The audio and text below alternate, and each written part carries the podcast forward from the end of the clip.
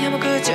べあんたも偽善社会正義が何だって知っただけりゃいい終わらないだし時期はどこだ縮小して笑った声もない虽然说我刚才所说的他们有很多审查机构啊但是基本上不会去干涉你的创作就除非你有一些违反就是社会公序良德的这些东西可能才会受到一些整个社会的抨击一旦引起社会的控诉你这个剧或者你的创作者未来其实都是没有职业生涯的相对来说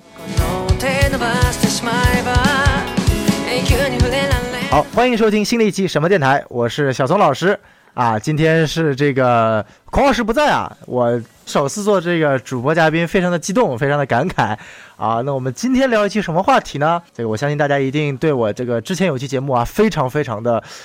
熟悉啊这个罗小黑战记啊这期节目应该是我有史以来被网络暴力的最严重的一期啊啊当然啦我也是咎由自取作为一个不是很懂日本漫画的 2.5 次元宅男啊然后过于发表自己的观点导致了被群体爆破在此对大家表示深重的道歉啊！但是呢今天我们要讲一部非常牛逼的漫画啊，也是一个日本漫画今年非常火啊。那讲这部漫画之前呢我要先介绍一下今天来的两位嘉宾那既然呢我这个专业水平不行我们就请到比较专业的两位来讲讲这个作品那么呢其中一位就是我们的老朋友了这个王老师哎，大家好我是这个北美小分部的王老师哦，哎，今天这个王老师和小宋老师，这个北美分部和上海分部，这个居然进行了一个联合，不容易。没错。那我们要隆重介绍今天我们的第三位嘉宾。那第三位嘉宾呢？我们来自我介绍一下吧。哎，大家好，我是李老师，我是一位来自北京的社畜。谢谢大家，谢谢大家，谢谢大家啊。哦，好，这个社畜发表完毕。王老师有没有觉得李老师的声音跟西多老的声音有点像？我觉得还是宋老师和西多老师的声音比较像。我觉得李老师的声音还是像社畜啊。王老师说的有道理啊。好，那我们今天呢，这个李老师是一位资深的二次元爱好者。不敢当，不敢当。确实还是如此的。那他在讲这部番的相关的一些背景知识和剧情简介的时候呢，那肯定比我要专业了。那我们就开始我们今天的话题。我们今天讲的节目呢，就是今年1月新番当中啊，在 B 站刷到了有史以来最高分，甚至一度超越了这个《鬼灭之刃》的科幻作品，叫做《异度侵入》。啊，这个叫做 ID Invaded。个人觉得呢，它这个翻译是有一点点的不准确啊。因为我们知道 ID 它其实代表了一种这个身份，你纵观整一个片子里面，它所讲述的也是一种身份方面的一个入侵啊。比起来异度，可能更加的准确一点。对这个我有一个看法啊，就是说它这个 ID Invaded 日语啊，它那个假名是 Ido Invaded， 就是它那个 Ido 有这个空耳过来，是不是中文的异度的这个发音？所以说这个异度侵入可能是官方故意的，从这个日语的发音翻译过来的。就是既能表达一点点来自于异乡来自异方非我本族的一个侵入，也跟日语的发音对得上，可能有一定这样的关系啊。我不知道是不是这个。我觉得如果是这样的话那就很遗憾，如果用英文发音的话那就是 ID， 那个就是爱的入侵，对不对？非常有道理，那感觉那样就很无聊了感觉爱的侵入啊。这个一月恋爱新番也有道理。我们可以看到这个李老师的专业水平真的非常高啊，这个一上来就将我的错误观点给反驳了。没有没错，然后也展现出了我的非专业水平也非常高啊，一下就把这个话题带向了一个非常奇怪的方向啊，爱的侵入啊。好，那我们闲话不多说，我们就开始今天这期节目。那么首先呢，我们肯定先要来介绍一下这部影片的基本信息。那么首先呢，它的评分呢有多牛逼呢？它在Bilibili上一度达到了 9.9 分啊。等到这部剧的最后一集播放完毕正式完结的时候呢，那目前呢应该是掉到了 9.8 分，基本上也没有太大的一个区别，就曾经是 B 站这个动画番里面评分最高的一部作品了。那它在豆瓣上呢也达到了 9.3 分的一个高分啊，然后 IMDB 呢稍微低一点，有 7.8 分。哎，那这里想问一下这李老师啊，这个除了我们这边提到的像豆瓣啊 IMDB 啊是我们平时讲电影提到的一些评分网站，那我们当我们去讨论动画的时候呢，就尤其是像日本漫画的时候呢，有什么权威的评分网站能够去更加的客观的去体现出来这部番的一个评分程度呢？哦，对啊，这个其实我插一嘴哦，我之前在看这部番之前，其实这部番我当时已经放的大概到第9集、第10集了。然后我朋友说你一定要去看，这部番是哔哩哔哩评分优势最高的一部动画。我跟他们说，我说不可能，我说你凭什么何德何能比我《Kana》的和《钢炼 FA》要高？然后后来才去看的，然后大家说一定要看，特别好看，然后就还可以。然后其实日本方面他们有很多相对做这个评分的一个网站吧，包括 Nico Nico， 中国的 Bilibili 其实就是日本的 Nico Nico， 他们是弹幕网站始祖吧，他们在每一集放完以后会有个 Nico Nico 的满意度，相当于对一个动画的评价，然后他们有专门的类似于豆瓣这样的专门的动画评分站点，就是 Anime Search 和那个 Sakuin DB， 这两个都是专门给动画电影做评分的。然后我给大家推荐一个 B 站的视频啊，就是有人把日本的这个 Anime Search、Sakuin DB 的评分和中国豆瓣，然后和美国的 IMDB 啊，包括一些评分综合到一起做了一个加权平均，他做了一个榜单，那个榜单我觉得还可以，还是蛮权威的，大家可以参考一下。好，所以说在那个评分上面，大概这个异度侵入达到了多少分呢？那个榜单它是就是每一季出完以后过段时间才会更新的，相当于它还没有异度侵入，还没有进入到这个榜单里面，估计下一期可能会有吧。哦，好，没问题。那我们刚刚这李老师啊，给我们科普了一下日本的这个评分体系啊。不过这个刚刚李老师对于这部番的观点也特别清晰了啊，希望各位开喷的可以开喷了。那今天呢，我不是被开喷的重点，请向李老师开喷。哎，但是你要喷我们，你得来到对的地方啊，对不对？那什么地方才是最适合喷我们的地方呢？那边是我们的这个粉丝群啦。那如何加入我们的什么电台的这个微信粉丝群呢？通过我们的这个微信公众号 SMFM2016，扫描我们的这二维码，然后就可以加入我们的粉丝群啦。那我再重复一遍啊 ，SMFM2016。哦 ，SMFM2016。SMFM2016。那我们评分结束之后呢，那在具体介绍这部影片之前呢，我们要介绍一下这部影片的这个制作以及主创信息。这部作品的导演呢有两位啊，一幕叫做青木荣。那青木荣呢是一位，尽管我看他的作品不多，因为大家知道我是一个半入宅的人，但我至少看过他的一部，就是非常有名的应该也是老徐的作品吧，叫 AZ Eldnor Zero， 一个2季的，也是一个科幻番啊。就是一部我一开始感觉是一部神番，看到最后发现是一部让我无法言表的番，那可能就是我对于这个导演最好的一个评价了吧。第二位导演呢叫做电谷敦啊，他呢不是特别了解，没有看过他的什么作品啊，看一下他好像似乎在进击的巨人里面是有担任相关的这个导演工作的。那其实我们还是请李老师来介绍一下这些相关的一些主创信息吧。其实我说实话，我看动画其实不太关注 staff 的名单，我就也去了解了一下，就这个青木荣啊，他其实还是有过蛮著名的一些作品的，比如说到2011到2012年，他就指导了那个 Fate Zero 上下2季的那个 TV 动画，就是 Fate 系列嘛，啊，尤其 Fate Zero 当时在大陆非常火，其实是，然后还有就是剧场版，应该是在全球都很火吧？对，全球很火，尤其在大陆特别火，当时也算是 B 站的霸权番嘛，包括他后续的影响力也是非常强的，制造了很多梗，然后还有就是剧场版的《空之境界》。就他一直和 Aniplex 就是合作比较紧密吧，然后参与了好多的，就是 Aniplex 旗下的什么话物语啊，什么 Angel Beats 啊，刀剑神域啊，高达铁血孤儿的一些分镜啊、原画创作，反正还有参与了蛮多这种有名的作品。这个 Angel Beats 我还是看过的，就这个好像也是一部虐番，一个小女孩跑到一个异世界过去了，看来这个导演还是蛮有水平的。那关于这部番，它有没有什么比较有名的声优啊？因为我觉得这个可能是大家比较关注的点。但其实声优是一个非常庞大的领域啊，我对于声优也不太了解。我看了一下，就是佐仓绫音，然后平川大辅，这是大家都比较耳熟能详的。其实还有一个，不知道大家有没有注意，有没有听出来啊？里面那个单挑那个人啊，他的声优是山田智和，又是组长，他是银魂的银石的，还有那个凉宫春日里面那个阿虚的这个声优，他也算是哇，对，非常有名的声优了，算是。还真的没有听出来。对，我当时也没有听出来。所以这里面等于说咖位最大的就是单挑了，是吗？其实很难说，就是咖位啊，他们就是咖位都还蛮高的，算是。单挑是不是就是那个就是一定要跟被害人拳击手是吧？对，好，那感谢李老师给我们的一些最基础的一些主创和声优的介绍。那其实我们进入这个具体的故事情节啊，那我们来讲一讲这部剧到底它讲一个什么故事呢？因为毕竟是一个架空的一个科幻题材，那去了解一个科幻题材背后的一些要素和世界观，那特别重要的。我们请王老师来稍微介绍一下。那就我来说一说啊。话说啊，在这个日本啊，他们这个有一个特别的警察组织啊，叫火影忍者啊，木叶村。然后呢，那个血魔鸣人呢啊，不好像说串了哈，不是这个。他们这个特殊组织呢，王老师，我们说的是异度侵入，不是火影忍者。哦，有道理，有道理啊！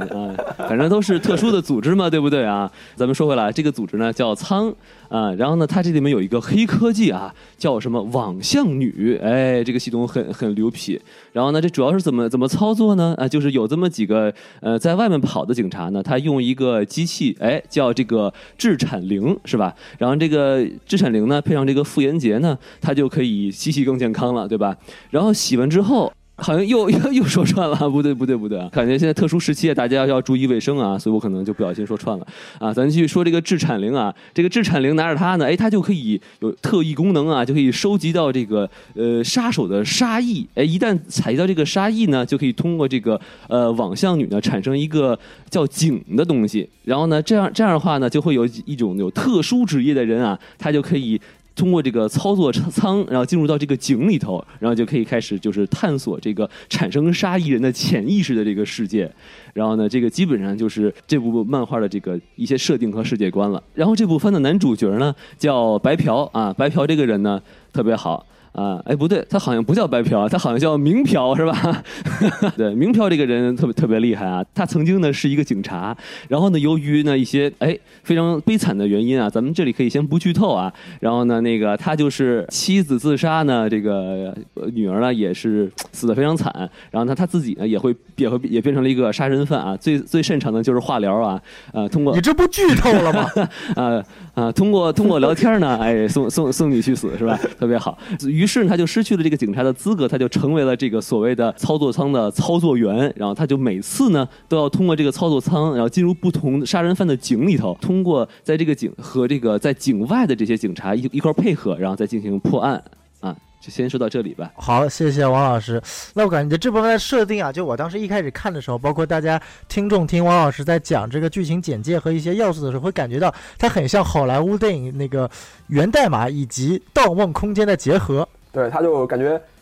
也不知道是故作玄虚，他就为了如此啊，使用了一些看上去很牛逼的词汇，什么网像女，什么制产灵，什么又是井又是仓的，就感觉还挺那个什么的。对，其实我觉得它也很像一部就是几年前的一个番叫那个 Psycho Pass， 那个里头也是可以探测到就是说谁是潜在的杀人犯啊什么的，这个也是有一点点像的。那其实前面聊到这个设定的时候呢，就第一反应就感觉它是这个像《盗梦空间》，你也是进入一个别人的梦境，其实去改变这个人的意识嘛。当然这部剧它不是说改变你的意识，当然它其实也有牵扯到改变意识，但它更多的一个层面其实是通过里面的一些你进入潜意识之后去探寻它所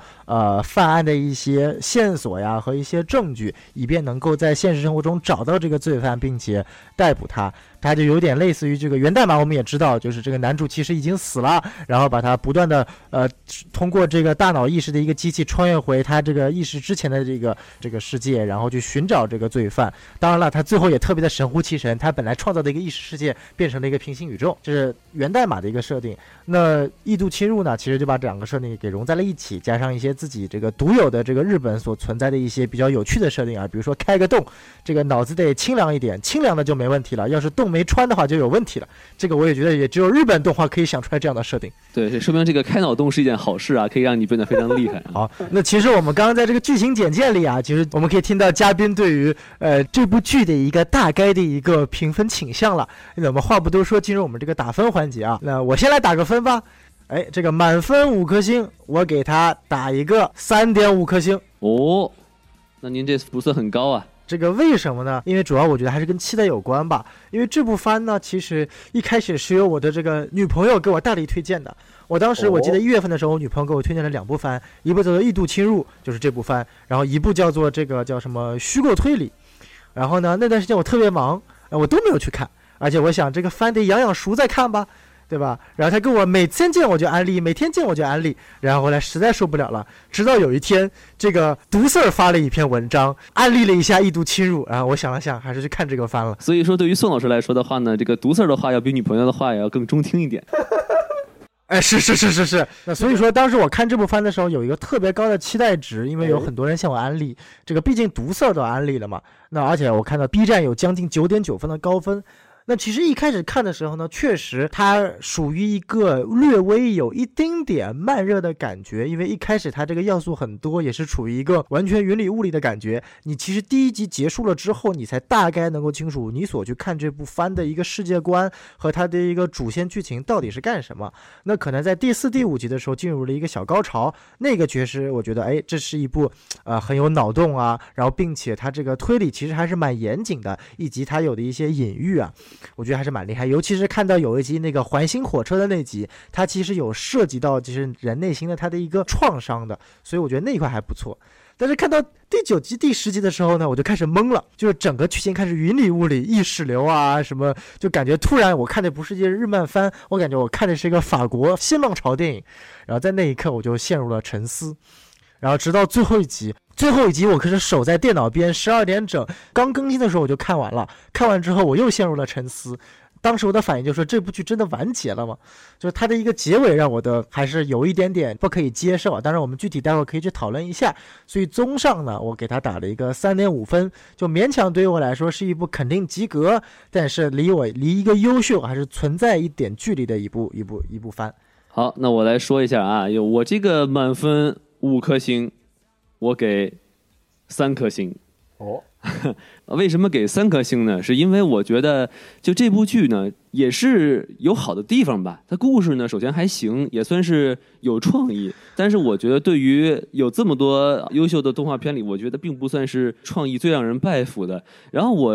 觉得还有一个缺点，就是它这个我们到时候可以细细聊，就它这个结局啊可能真的是有点点不尽如意啊，要让我想起了那个之前我们聊过的一个美剧叫《守望者》，就是前面觉得哎还不错，然后这一个结局一看说啊就这个呀，然后就挺让人失望的。而且我也是宋老师是推荐让我看这个动画片嘛，啊，因为其实虽然我之前我女朋友向我推荐我就没有看啊，但是宋老师推荐呢我就开始看了，是吧？这个其实也有点政治不正确。哎，我们俩关系是清白的，没有问题。我和西渡老师是 CP，哎，瞬间我就被给了好人卡啊，这点很难接受。啊，我继续说啊，但是宋老师一开始给我推荐的时候呢，他大概跟我讲就感觉是这是一个什么高科技的一个番，然后但是看完之后就感觉跟预期不是很一样嘛，我感觉他讨论更多的是那种那个对于人的潜意识啊和心理学的一些东西，所以这个感觉跟我预期可能又没有搭上。但我觉得唯一感觉很厉害就是声优是真的强，我尤其是男主角那个声优，他有很多那种哀嚎啊怒吼啊，我就觉得就真的是恰到好处啊，我觉得这个其实是我最喜欢的地方，所以我就为了这个声优我能给2颗星，然后其他的就总结起来就1颗星吧，所以给3颗星。这个王老师看起来是在捧这部剧啊，其实是你看声优都给了2颗星，就是这部剧本身就值1颗星是吗？哎，不是，宋老师，我要给你解释一下，其实我是一个声优控，就之前我看动画片特别多的时候，我真的是看这个动画片，我先看声优，一看声优哦，有我喜欢的声优啊，那我就看了，然后剧情怎么样其实都无所谓，所以声优对我来说很重要。哦，原来如此，那个王老师是喜欢这部剧里的哀嚎和这个哭丧，是不是？这个王老师对于声优的这个偏爱的地方跟正常人不大一样啊。哎呀，这个东西就可以看出功力嘛，对不对？比如说我就不说谁了，那个海娃死了什么的，是吧？你清醒一点，蚂蚁竞走10年也是怒吼嘛，对不对？那就可以表现出一个人的台词功力嘛，对吧？我具体不说我在说谁啊，嗯，哎，对对，王老师说的很有道理。对，王老师说的特别有道理，这个一定是这个其他国家一些非常非常不敬业的这个小演员啊，不知道王老师在说什么。对，那咱们现在有请这个我们的李老师来说一说。我的评分啊，大概就是5星里面，他能够给到3.5分了，3.5分好像也不是很高啊，就是其实主要也跟大家其实类似啊，就是带着太高的期待，因为。对，两位老师都是女朋友推荐的，我这边是男性朋友推荐的。哎，原来是男朋友推荐的啊。男性朋友，我听懂了。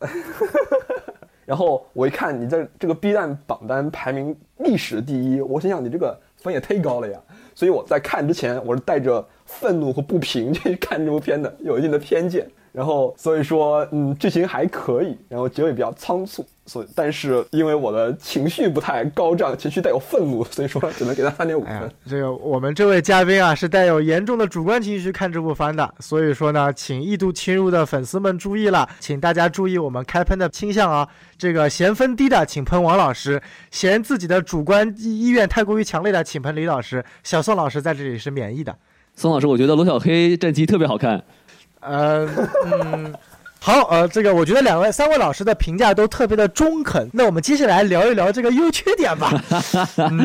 那我们先来聊一聊，就是这部剧的一个优点吧。那大家觉得优点在于哪里呢？我先来说两个地方吧。我觉得第一点，就个人还是蛮喜欢这部剧的一个人物的塑造的。啊，因为不管他是男主，其实就是有很深层次的这个心理创伤，包括我记得是第8集还是第9集，非常这个详细的描绘了，就是他是如何不愿意去离开他所沉入的这个井中井的这个世界，那一刻与整个世界和自己的这个妻子和女儿，就是幻象中的妻子和女儿分别的那一刻，其实还蛮感人的。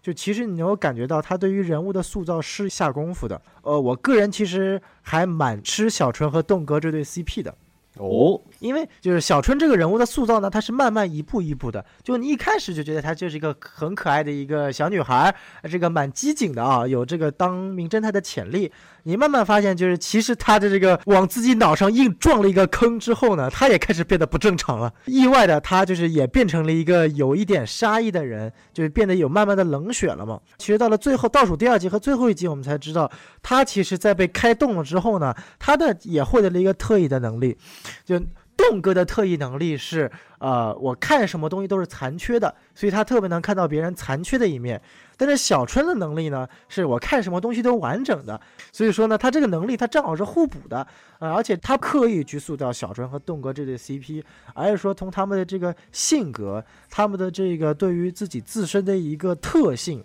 啊，外加他们两个人一步一步的变化看来，他们两个都是非常配的。所以说在这个同人圈啊，是特别吃小春和栋哥这对 CP 的，也可以侧面表现出这部剧它一个在人物塑造上的一个成功，也是蛮厉害的。这是第一点。然后第二点呢，我觉得就是这部剧里面它本身确实作为一部怎么说烧脑番吧，它确实是很烧脑的。就是就像我说的，作为一部我也是蛮喜欢看烧脑番的，什么科幻片啊、侦探片啊也看的挺多的了，自认为脑子还是挺转的。看这部番的时候也是一度出现了晕圈的现象啊，那可能也是一开始跟我的放松了警惕啊，没有想到一部番居然能够有这么高的一个脑洞程度，我觉得也是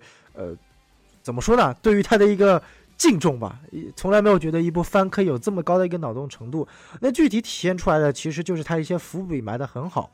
你比如说，为什么栋哥和小春的能力他能够互补啊？你包括我们知道，在当小春第一次进入杀意和爱意会互换的那一户的那个罪犯的家里的时候，有一幕就是小春开了一枪，那个枪正好是从他的那个脑袋的那个洞里穿过去。就其实当时第一次看那一幕的时候，其实是感觉非常的就是玄乎其玄的，就是你这枪也打得太过于准了吧，怎么一枪就直接把他脑洞穿过去了，他也没受伤害。哎，宋老师，这就告诉我们这个脑洞是一个好东西，有时候可以救你一命，对不对？哦，这个王老师说的特别有道理啊，就是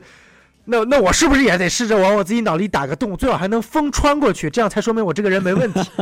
但是你可能打完洞之后，你还要练习一个技能叫脑洞接子弹，对吧？这样才能保命，是吧？哎，是，这个王老师说的特别有道理啊。那其实就是你后面去看这个剧情的时候，其实可以补上，因为小春他的能力是看什么东西都是完整的，所以当他去打那个枪的时候，当他去对于那个人去看那个人的时候，那个人脸上其实是没有动的，所以说对于他来说，开枪的时候他并不知道这个人脸上有没有动，他也不知道他打的地方是不是那个人有动的地方，所以说你只能说就是这个小春的枪法确实是比较牛逼、一枪打中了他自己看不见的一个有动的地方。你包括他在把那个女的杀掉的那一刻，其实你可以清晰的听到有一声那个 B 的声音，就是制产铃他发出了那一刻杀意的声音。但那个杀意你一开始以为是那个罪犯发出的声音，但其实你去往后推的时候，你可以听到其实是在那一刻，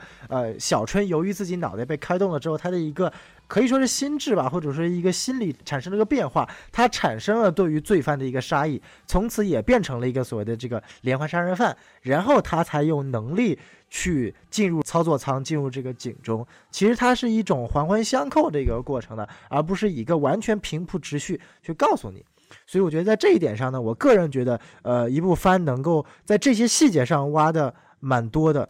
当然这些细节有很多啊，我这边列举两例还是蛮厉害的。那我先暂时说这些优点。那王老师有什么想提的优点吗？除了你说的这个声优哀嚎的特别好。那这个声优我真的是还想再给点次赞啊。这个声优叫金田健次郎，然后我觉得他其实因为他这个人物很复杂嘛，对吧？他有很多重身份，然后呢尤其是他在每一个身份里他的表演都特别的精彩。比如说他在给别人做化疗的时候啊，然后他那种阴森的那种感觉啊，还有一种或者是当他是那个名侦探的时候，他那种就是懵懵懂懂啊，但是又要保证自己的理智的时候那种语气，我觉得其实真的表演的很精彩，然后很到位。然后呢，除了这个声优以外呢，我觉得我能想到的优点，画面还是很不错的哈，尤其是番剧一开始啊，然后它这个支离破碎的世界是吧？哎，你就觉得这个画面还是挺有趣的，感觉跟在玩那个 Minecraft 一样是吧？虽然好像这个不是一个非常好适合动画片的优点啊，我强行先说了强行优点。对，先听一听这个李老师想说的一些优点吧。好，我觉得啊，就是说这番的前几集还是非常不错的，就是它的整体的就是相互的呼应啊，或者相互的伏笔啊，包括隐喻啊，都还是做的蛮好的。就说这个第五集啊，这个标题就是 Fallen 就是下坠嘛，下坠就是说的是那个树田有个井啊，树田那个井里面是一个快速下坠的房间，那个房间里面他有一个加油的尸体，然后男主就是秋人，他把那个加油尸体掀开的时候呢，下面就隐藏着那个井波七星呢，就是树田暗恋的那个人，也就是说隐藏在加油下面的人，也就是说是树田本身想隐藏自己所喜欢的人。除此以外呢，还有另外一点就是说，那个酒井户啊，到那个岛上，那个下坠的岛上，他发现就是比如说房间内部所有东西都是相互之间是禁止的，因为他们都是在同一坐标系一起下坠嘛。但是其实从房间外面看啊，这个岛本身是快速下落的，它其实是马上要坠毁的。它其实象征着树田的内心啊，就是他内心他觉得自己和那个井柏七星是一种爱侣关系，身处局内者认为啊很美好啊，一切都是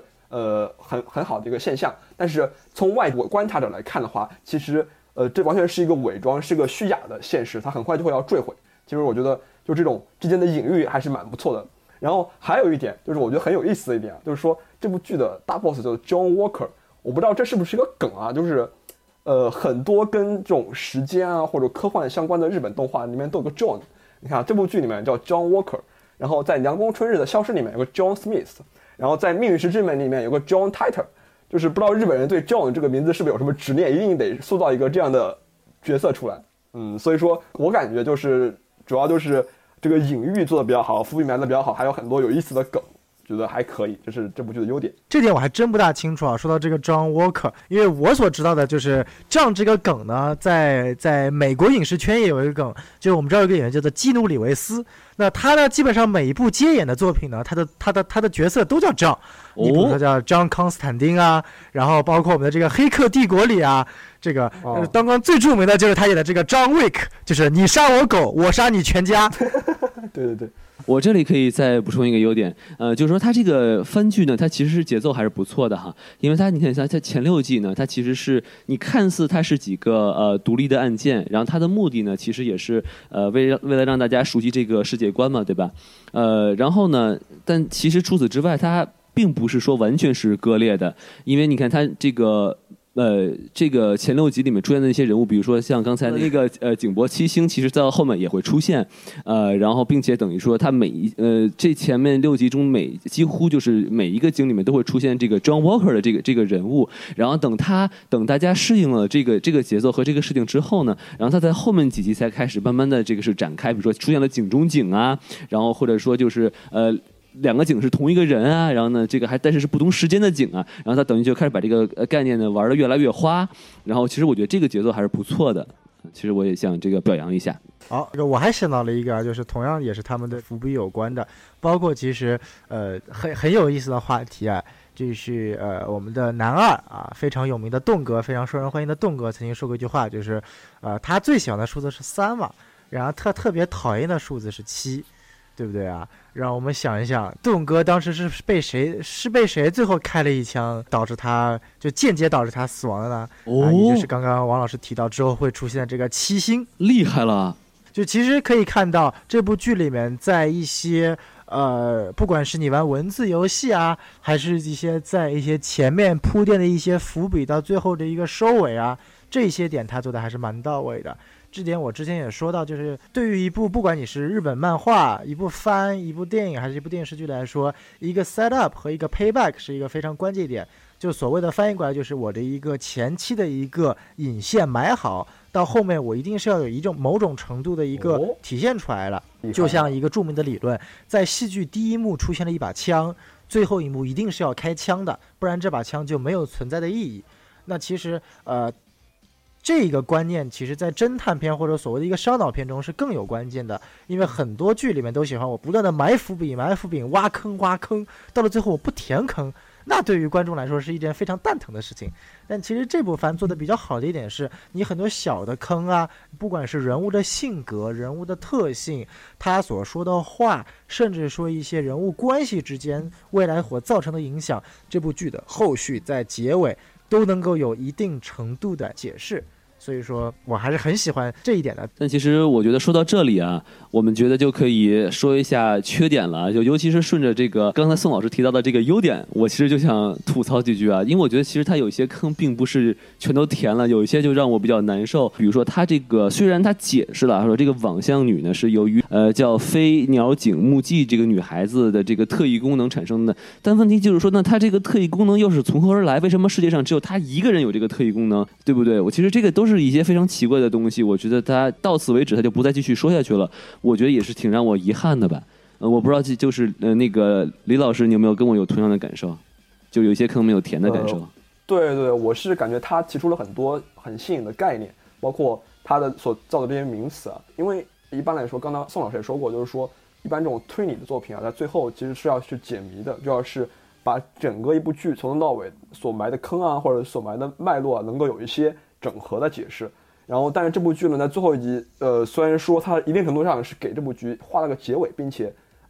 比如说加里流终于怎么过来了啊，然后但是还是没有能够像我想象中把这部剧就是整个脉络理得特别清楚，可能就是他认为大家的智商都比较高吧，就是观众们都可以理解其中所有的观点，因为当然其中观点还是要自己去揣测的。所以说这方面我觉得可能说是缺点呢，或者说是一个遗憾吧，缺陷吧，就是他可能会就是更去考验观众们自己去思考的能力，这个东西是缺点也是优点吧，可能就是说，我觉得这边感觉一个问题在于说，刚才宋老师说的 setup 就是潜意识啊，或者说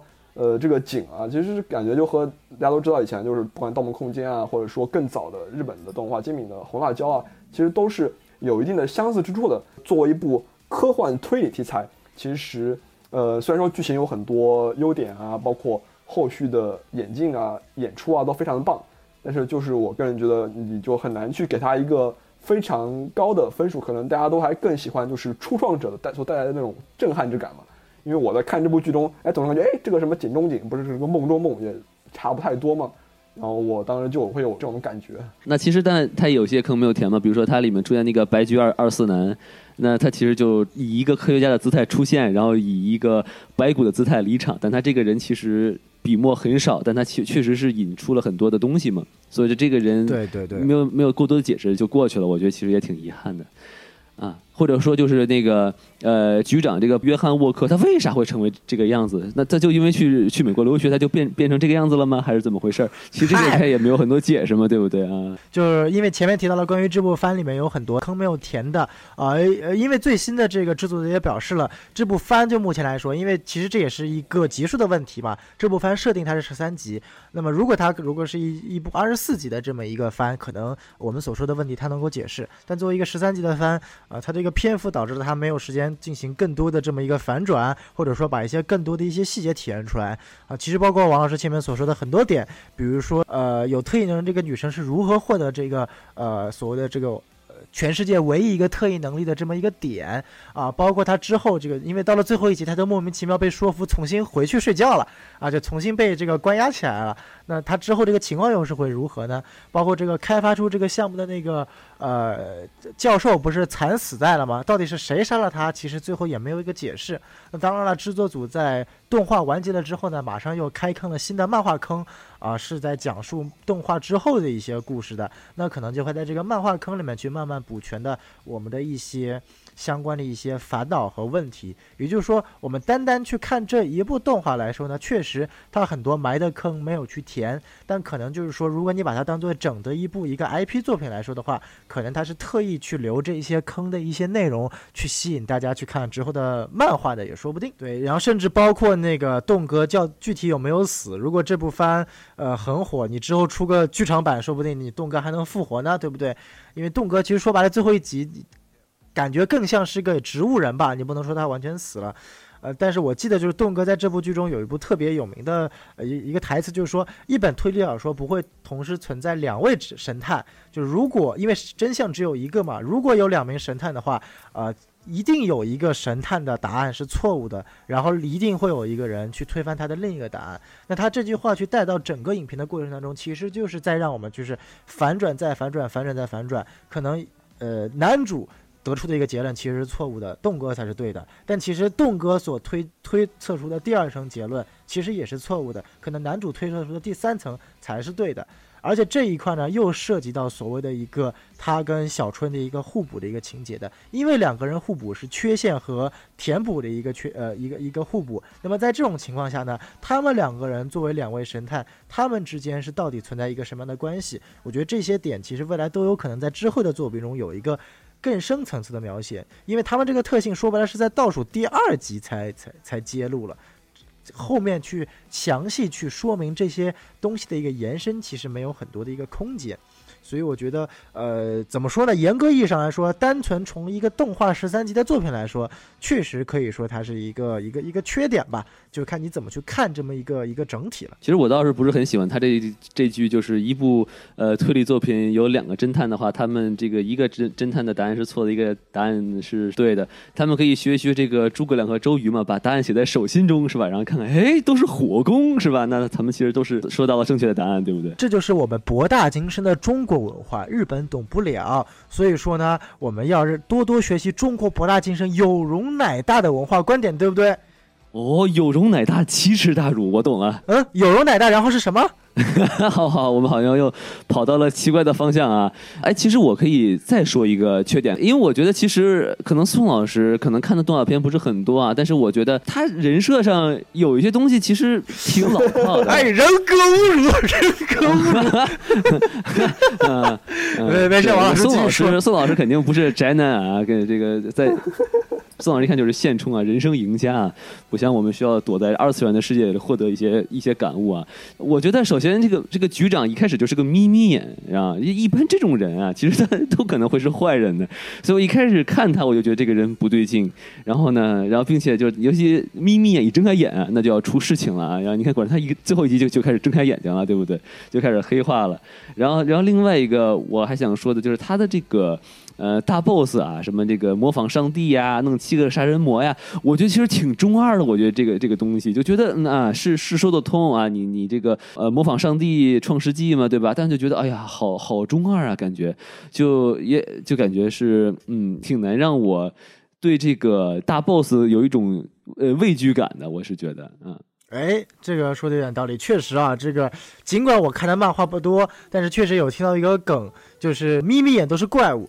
就像王老师所说的，眯眯眼其实很大程度上都是可能会存在的这个反派。而且说白了，这个角色一开始这个塑造本身，他就是一个出场不多的人，还设定成这整个一个很特殊的局的一个局长。那他的这个设定程度，作为一部烧脑侦探番来说，它整个感觉就像是一个埋在幕后的大 boss 这种感觉。就我不知道是不是动画组有这么一个感觉，就是说第一眼让观众就觉得他是反派，那观众就会潜意识告诉你他不是反派，因为制作组一定不会有这么傻，但其实他真的就是反派。所以说我们就是制作组的这个套路加套路，两重套路给把我们套路进去了，反套路是吧？哎，对，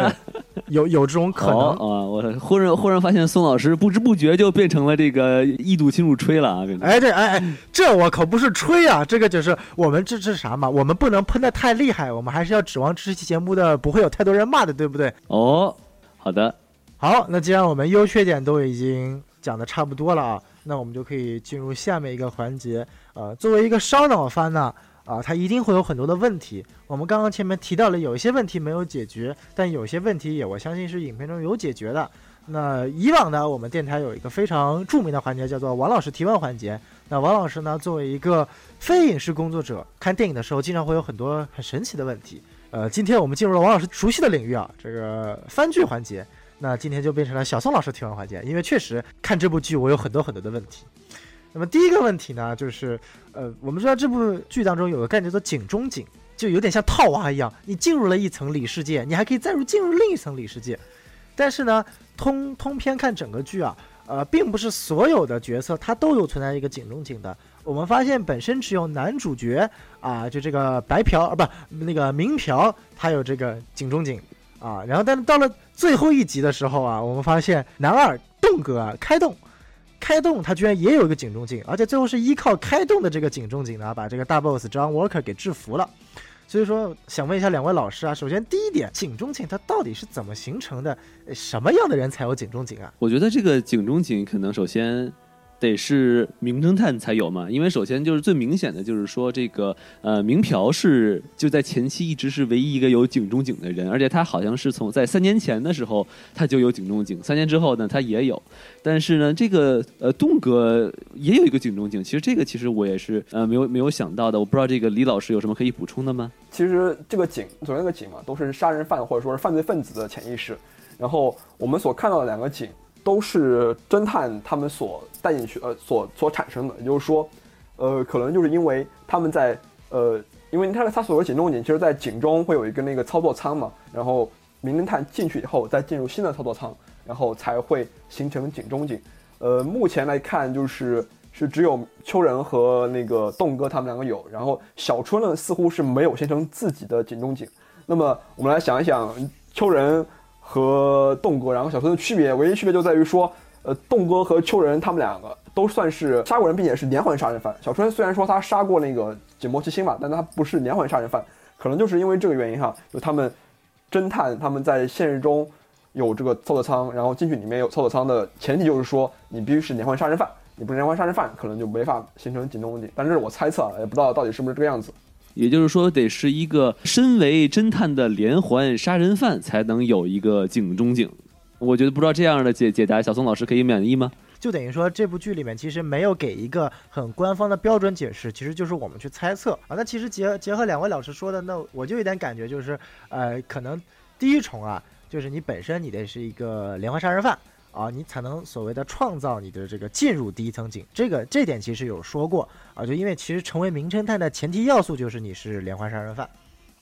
然后呢你进入这个井之后呢，因为你又是这个名侦探的组织了，你见过这个操作舱的样子，所以在你的潜意识里面你才能存在这个操作舱的模型，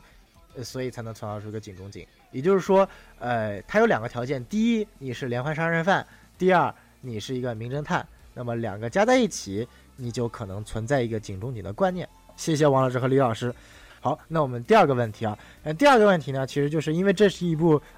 有点偏硬科幻的一个科幻剧嘛，那其中也提到了很多关于量子力学啊，这个遇事不决量子力学啊，这个量子力学这种观测的这个不确定性啊，然后还有一些风暴观念啊，那这个东西呢，我感觉我也不作为一个艺术生啊，我根本就不知道他说的准不准。那其实呢，今天我们请到的这位李老师嘉宾，除了是一位非常资深的二次元之外呢，他有一个更加特殊的身份啊，人家是北大毕业的理论物理学高材生博士啊。那我们来请李老师来分析一下，在你的专业领域，这部剧的一个科学严谨程度如何？哦，对对对，我是虽然学了10年物理啊，但是现在已经转行做金融民工了，已经跟物理没有关系了。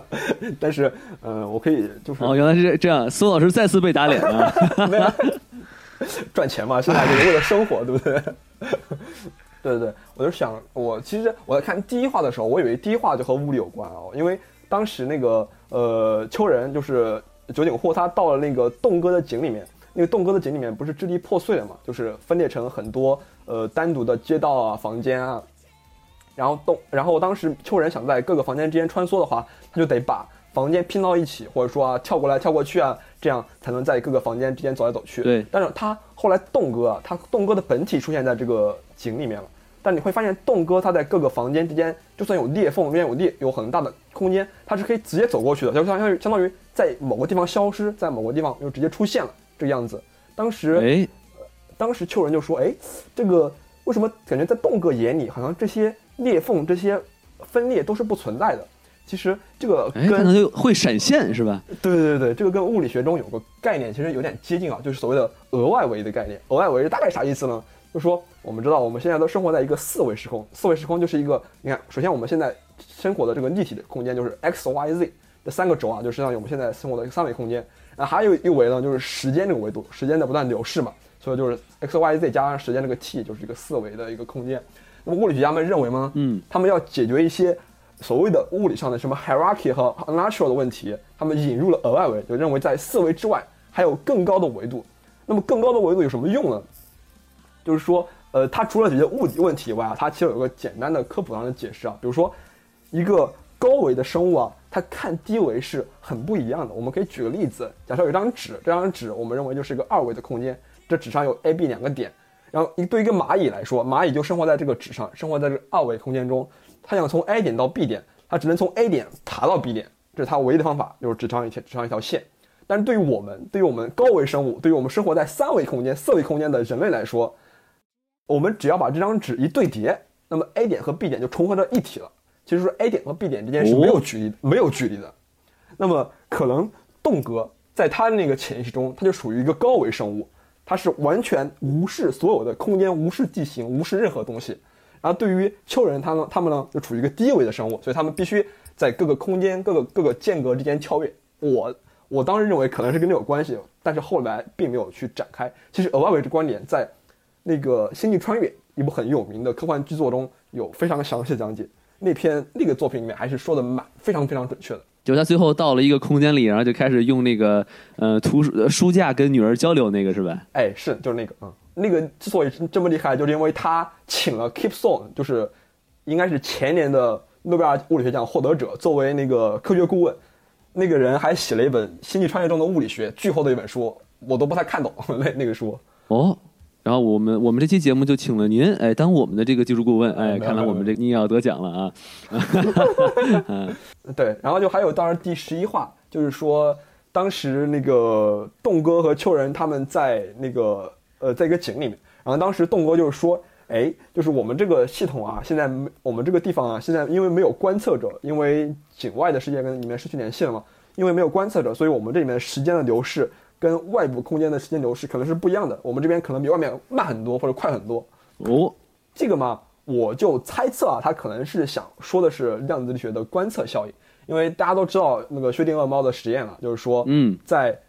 一个盒子里面有一只猫，猫咪很可爱啊，当然我不想拿猫咪来说，但就有一只猫在里面，然后有一个粒子可能会衰变以后，它会触发一个毒药，然后毒药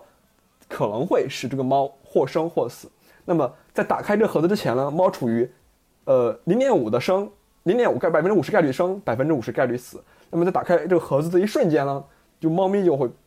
变成 100% 的生的状态或者 100% 的死的状态。那么就是这很难理解啊，就想我们观测为什么会影响到这个系统呢？那么其实就是在量子力学中，他认为观测其实也是一种相互作用，他们把这种叫做一个算符，就是量子力学中用来描述状态，比如说我们现在在录节目这种状态，它就有一个所谓叫做态函数，就是说当观测这个算符作用到这个态函数上，那么这个态呢就会自动塌缩到它的本征态，所谓本征态就是它的所有可能的状态。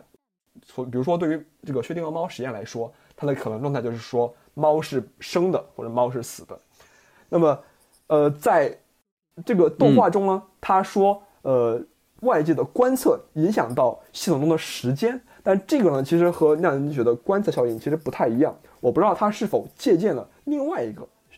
个科学观点，就是量子的芝诺效应。量子的芝诺效应说的是呢，当我们使用一个非常快速达到要求的频率去观测这个粒子的时候呢，这个粒子的不管是原子的或者说能级的改变，或者说粒子的衰变啊，它就不像它原始应有的那样。如果我们观测的特别频繁的话，这个粒子可能不会衰变。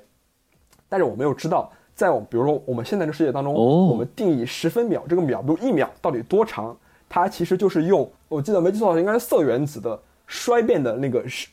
衰变的那个能级跃迁的那个时间来去定义的。所以说呢，因为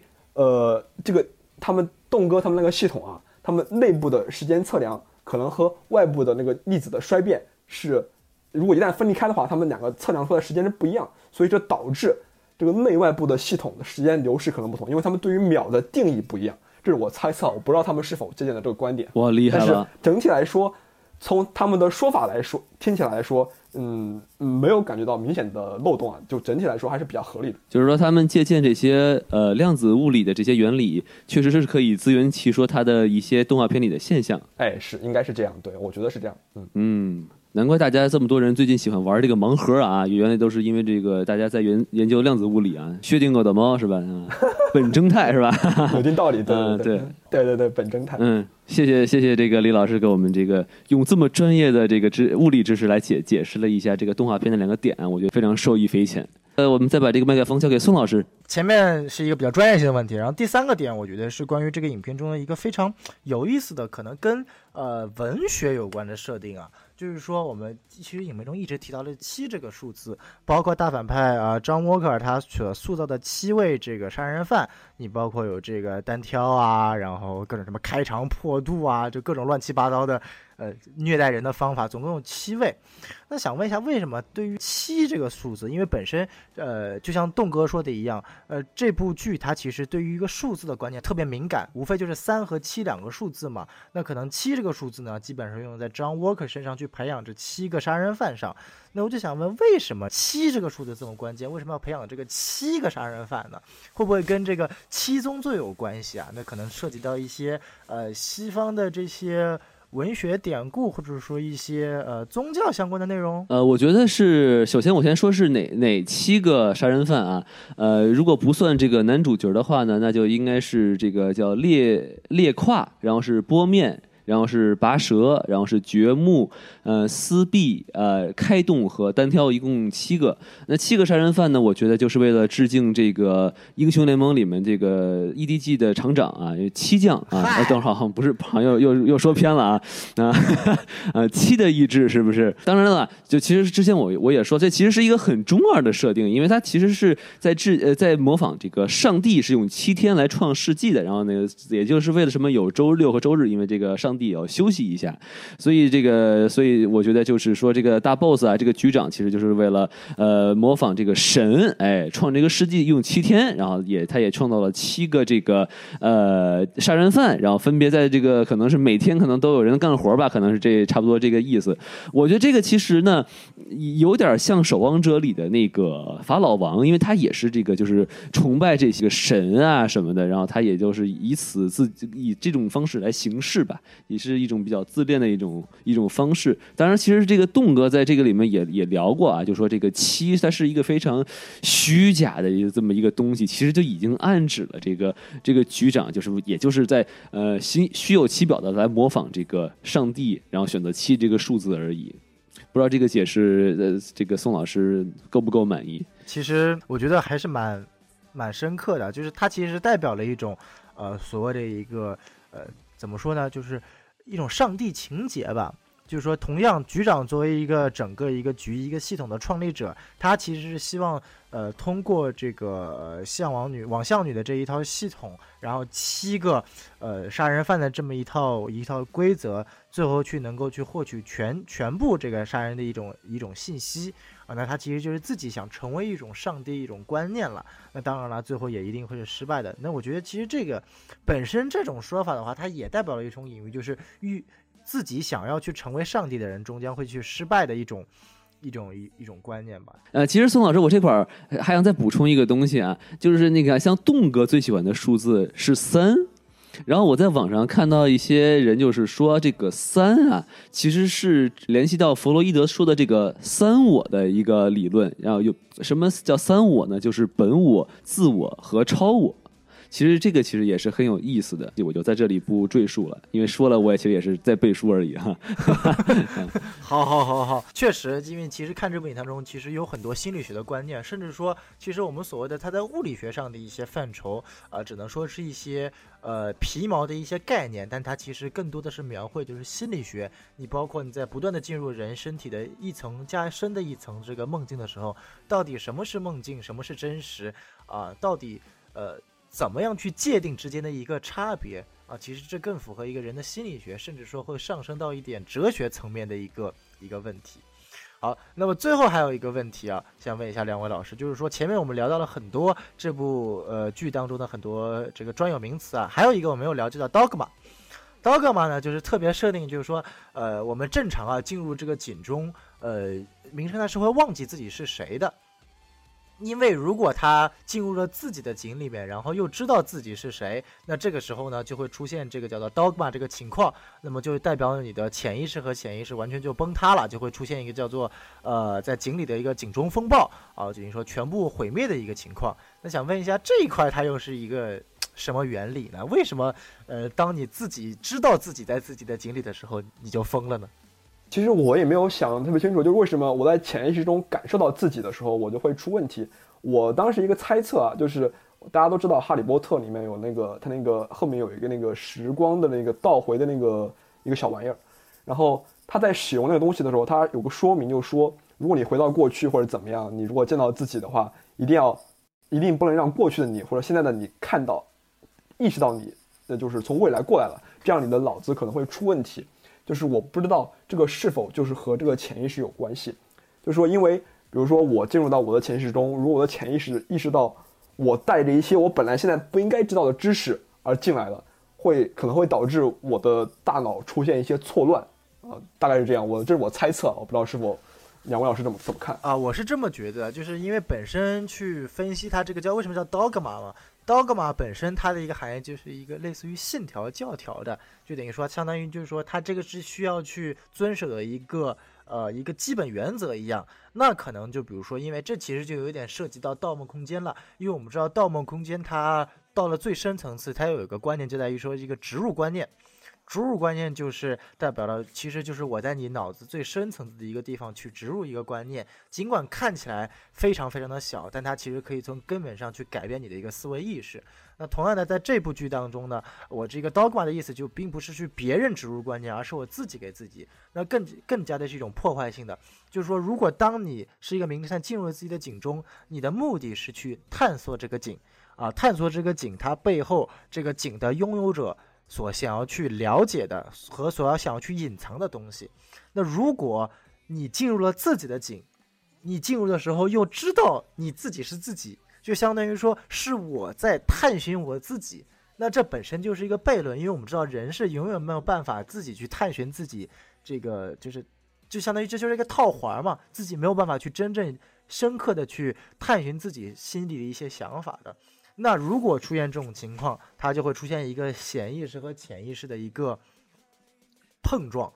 那在这种情况下，可能就会导致这个人的一个心理或者精神方面的一个暂时崩溃，所以就会出现了一个风暴的情况。那这可能就是所谓的影片中所要想去讲述的，我必定不能去打破的一个信条，所以就叫它 dogma。这可能是我的一个理解，结合一下刚刚李老师的观点。我觉得他探索一个井，无论这个井是谁，然后呢进入这个井以这个名侦探而自居，这个东西其实就是一个潜意识。而人就像两位老师说，这个人的潜意识和他的这个真正的这个自我意识其实是应该分开的，不然的话就会出问题嘛。所以说如果名侦探如果真正想起来自己是谁的话，那就是像你们说的，就是这种碰撞就会发生，所以我觉得确实是有道理的，我觉得。好，那今天我们这个剧情的一些提问环节就可以到此结束。然后呢，其实我也想讲一下，因为这部剧会有很多很多的一些疑点和一些伏笔，甚至说网上都会有人说，其实最后 JW 真实身份并不是所谓的社长，可能还会另有其人，甚至有可能是男主的第二人格。那这个我们懂得知乎这个叫所谓的这个细思极恐的一些细节里面，当然各说纷纭。所以说今天我们这期节目的重点呢，其实并不是说我们去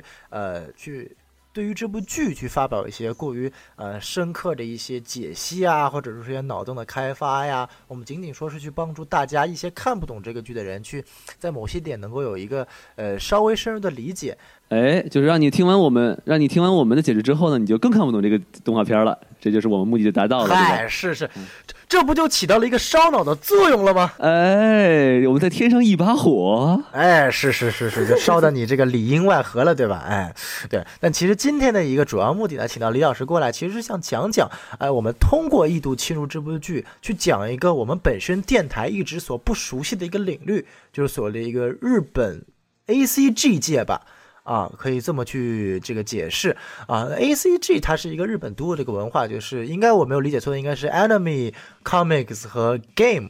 啊，尽管每个国家都有自己的文化，但是我们提到 ACG 的时候，一般都会以日本来形成的。所以说，其实想请到李老师，因为毕竟在ACG 方面，不管是观看的经验啊，然后还听说自己还从事过 ACG 方面的一些工作，所以想问一下李老师啊，就是首先日本的这个 ACG 文化它是如何形成的？为什么就是纯粹以漫画程度来说，日本的漫画可以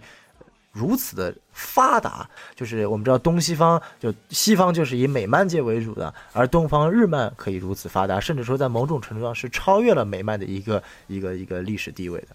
就是最早啊，日本也是一定程度上是在模仿欧美了，就是他们很多早期的作品，其实包括动画、漫画作品，都是模仿欧美的一些电影啊、小说啊其中的情节，然后他们是在逐渐的发展过程当中所形成了自己的那么一套，不管是叫产业链啊，还是叫圈子啊，还是怎么样为主，然后在自己的这个产业链下去不断的发展壮大的。然后日本的 ACG 文化之所以能够发达，我觉得应该有几个，我想啊有几个原因，其中我觉得比如第一个原因可能也是最重要的原因，就是它整个的产业链是非常的完善的。比如说我们以一度侵入为例，它现在已经放完动画了，它动画是在 TV 上放映的，它有 TV 动画的放映的版本，然后它放映之后呢，它会出所谓的 BD 就是 Blu-ray Disc， 就是蓝光的盘。然后他们就是日本在大概在很早90年代那时候就开始发行，那时候还是可能录像带为主的，录像带到后来的 DVD 到现在的这个 BD 哦。然后比如说《异度侵入》总共有12集，它总共有发行了有6卷的 BD， 每一卷是有一张盘，一张盘上面有大概2集的内容，然后这样的一卷的售价是6000到7000多日元，嗯，然后也就是说6卷大多相当于人民币，大概一卷相当于300多块钱，然后说12集总共6卷，就是有1800到2000块钱的样子。就是说作为一个日本的观众，如果你想回家以后再重新看一遍这部动画，你要花2000多块钱去购买这个 BD， 哇，才能再重看。因为 TV 电视上放过就很多时候不会再重放了。当然你在日本他们电视会有一个录像的功能，但是 BD 一般会更加清楚，并且有些附带的内容。就是说其实为此要付出的价格还是蛮高昂的。然后他们除了 BD 以外，感觉好贵啊，感觉真的不如买一个这个 B 站的一个会员，对不对？对，你看我们 BB 大会员只要1年几十块钱，所有动画想怎么看怎么看。你们两个是给 B 站来打广告了是吧？这是正版，这是正版了，对吧？嗯，对。还有那个他们会出就是片头曲片尾曲的 CD 啊，当然现在很多都是流媒体啊，就是电子版的音乐。然后除此以外呢，它可能未来啊还会有很多周边，比如说秋人的或者说是小春的一些手办啊，或者是一些挂件啊，这些都是正版的授权。然后再后来比如说刚才王老师所喜欢的声优，他们可能会举办所谓的 event， 就是类似于粉丝见面会啊，就是说声优们以剧中人物的角色出场，唱歌啊，跟大家聊聊天啊，有这种活动。然后同时除了声优的这些活动以外，然后还会有很多同人创作啊，包括同人的周边的本子啊，相关东西啊。然后又说整体来说整个，而且未来我看《异度侵入》还会有漫画，比如说那个剧本那个王太郎他还会再出一个漫画的版本。当然像那个宋老所说的这个漫画版本可能会有更详细的关于剧情的介绍。哦，也就是说从整个实体的，比如说 BD 啊 CD 啊，或者说到和粉丝的联动这个现场，就比如说这个 event 这些活动啊，包括在日本非常流行的就是他们的电台，他们是真正的就是广播电台，就是比如国内现在我们大家其实除了在线的这种 podcast 以外，其实普通人啊，除了司机的朋友们，其实很少有人在去真的听电台，对不对？但是在日本，听电台还是非常普遍的一件事情，就是说，电台的节目啊，包括电视的综艺节目啊，就是说到小说啊、漫画、动画，包括未来可能会出的剧场版啊，就这些之间的联系是非常紧密的。比如说一部作品，它会关联到无数的相关的产业。这个每一个产业相当于是一个宣传，也是一种盈利的方式，就不会像比如说国内可能一部剧或者说一个东西上映以后，可能这个故事就结束了，没有更加其他相关的内容。这是我觉得第一个观点，第一个可能的比较发达的一个原因吧。然后我觉得第二个就是说受众的消费意愿，就正版的消费意愿还是非常强的。就是我们刚刚所说那个 BD 一卷要卖6,000-7,000日元，300多人民币。但是我不知道两位老师是否知道，就日本的这种 BD 的销量是怎么样的哈？您来说一说。异度侵入它刚发售，可能销量还没有起来，但是一般往季的新番啊，一些比较热门的番，很多可以卖到就是5000卷或者说10000卷。你想10000卷，这就是就是几千万人民币了，算是历史上的一些神作作品，比如说 EVA 啊，或者说高达0079啊，或者说话物语啊，这些都卖到了10万卷、20万卷，这都是上亿的日元。哇哦，早年很多动画公司那就真的是粉丝了啊！对对对对对，早年动画公司就主要就是靠卖盘，就是卖盘赚钱。然后，当然现在啊，他们很多就是中国的正版引进收入，其实他们一个非常大的一个收入了。现在大家到中国爸爸嘛，中国的引进方给他们很多的版权费。所以他们现在卖盘的意愿，我不知道是不是降了一点。卖盘的技术可能可以跟中关村学习学习啊。对对，小伙要盘嘛，是吧？嗯，而且他们其实也会创造很多很有趣的周边，对不对？哎，是的，是的，是的，有很多很有趣的周边。比如说像咱们这个异度侵入，他们就可以卖什么那个头盔啊，或者卖什么这个电锯啊，不是电锯就算电钻是吧？电钻好像有点太厉害了。然后，比如他卖这个异度侵入的蓝光盘哈，他在每家店卖的时候搭售的礼品啊都是不一样的，就是日本和中国不太一样。就中国我们要买盘的基本就是京东或者淘宝，可能就是才能买到你想要的蓝光引进的碟嘛，对吧？是。但在日本有无穷多的售卖音像制品的一些网站，比如说亚马逊大家都知道，日亚它可以买到。然后除此以外，它有很多，比如说 Animate、Gamers、China Ali 还有 Softmap 等一大堆的销售站点。就是说，这每家你去买这个 BD 盘的时候啊，他会送你的礼物都不一样哦。比如说这一家送秋人的一张海报，然后这一家呢送小春和栋哥的那个照片，而且看上去还比较恩爱。哦，作为粉丝的时候，你就会想，哎，我想要这个，然后我想要那个，所以很多人就会买，比如说一卷，他可能甚至买不止一个版本，因为你只有在这家店买，你才能获得这样的礼物。哇，所以说其实他们的创收手段是非常之多的。对对对对对，那所以说他们这些像什么您说的那个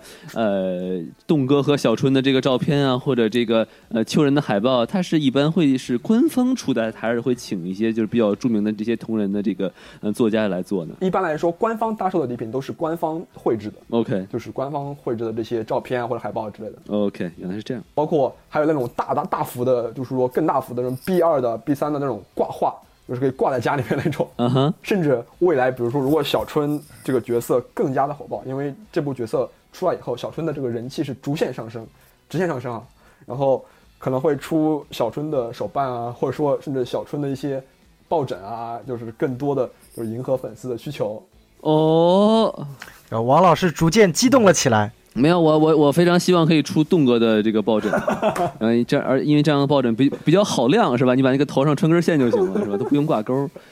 反正也头上个洞嘛，对吧？然后我想除了就是产业链本身的庞大或者受众的消费意愿以外，还就是他们相对宽松的创作环境和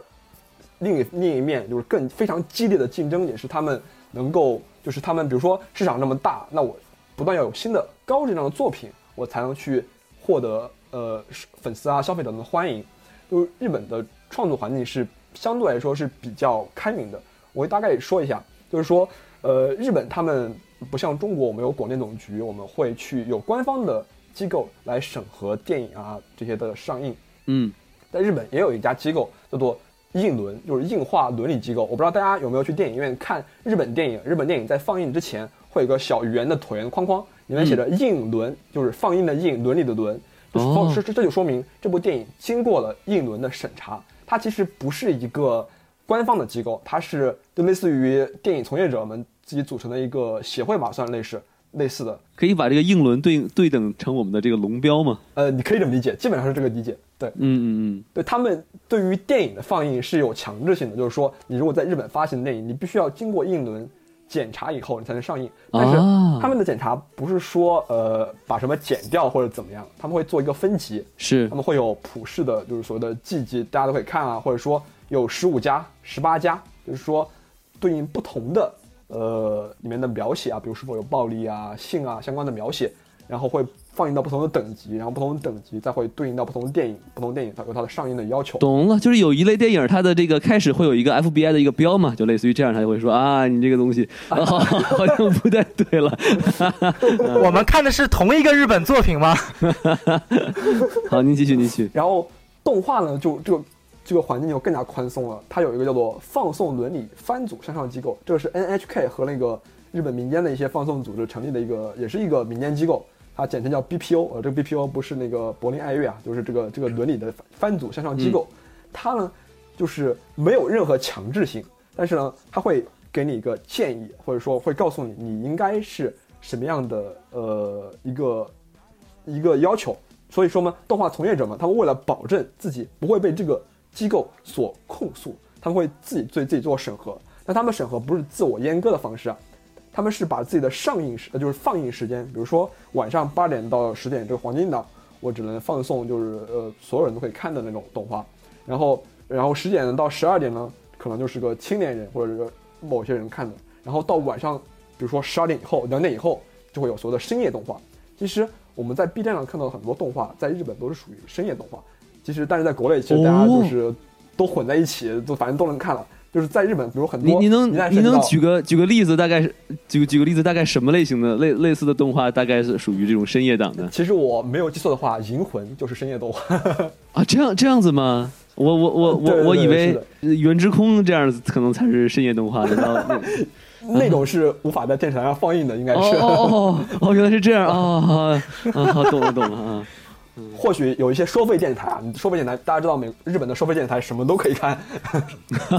你可以点播你想要的任何东西。原来是这样啊，好，您继续。对，所以说就是通过这种放映的时间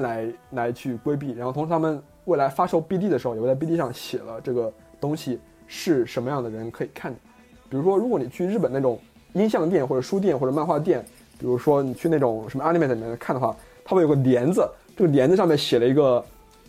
个大概类似于一个叉号，或者18岁以上才可进入。你掀开这个帘子，里面有很多的架子，你才会进入一个新的世界，你看到你所想要的任何东西，打开了新世界的大门啊！对，但其实是没有人在监督的，大家主要靠自己的自觉。所以说，虽然说我刚才所说的，他们有很多审查机构啊，但是基本上不会去干涉你的创作，就除非你有一些违反就是社会公序良德的这些东西，可能才会受到一些整个社会的抨击。社会抨击你，其实在日本是非常容易社会性死亡的。一旦引起社会的控诉，你这个剧或者你的创作者未来其实都是没有职业生涯的，相对来说。就他也不是靠罚款，然后让你产生一种敬畏感，他是主要是靠这种结果，就会说你未来可能就没什么希望了，然后大家才会就是主动的去遵循他这个审查机构的要求，对吧？对，就做好自己的分级就可以，就在合适的时段、合适的作品上去上映你的合适的内容就是可以。然后除了刚才所说的这种宽松的创作环境吧，然后其实它竞争是非常非常激烈的。大家都知道，我不知道大家有没有看过一部漫画叫做《拾梦者》，就是暴漫王。嗯，他讲述的就是两个人想要去从创作漫画到漫画的动画化这样的过程。就是你会发现日本它是其实是非常的结果导向，就在比如说大家都知道少年 Jump 这部非常有名的漫画杂志吧，包括火影啊死神都在上面连载，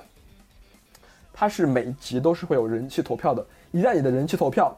掉到一个比较低的位置，如果你无法在比如说几话内翻过头来翻到上面去的话，你会立刻被腰斩，就是说你的作品就会立刻被抛弃。哇，编辑就会直接告诉你不要再连载了，就是可能剧情刚刚展开，我还没开始往后写了，但是观众不买账，那么你就没有前途。我的天哪！所以说，这就迫使创作者们就是对自己要求也非常非常的高，去创作足够好的作品，才能赢得市场的，包括市场的欢迎啊，大概是这个样子。对。但是其实我另外一方面就是说，日本的小众的消费也是非常旺盛的，就是说你的作品虽然说不一定能获得大众市场的需求，但是你可以自己发行一些相关的产品，如果你能获得一小部分的粉丝，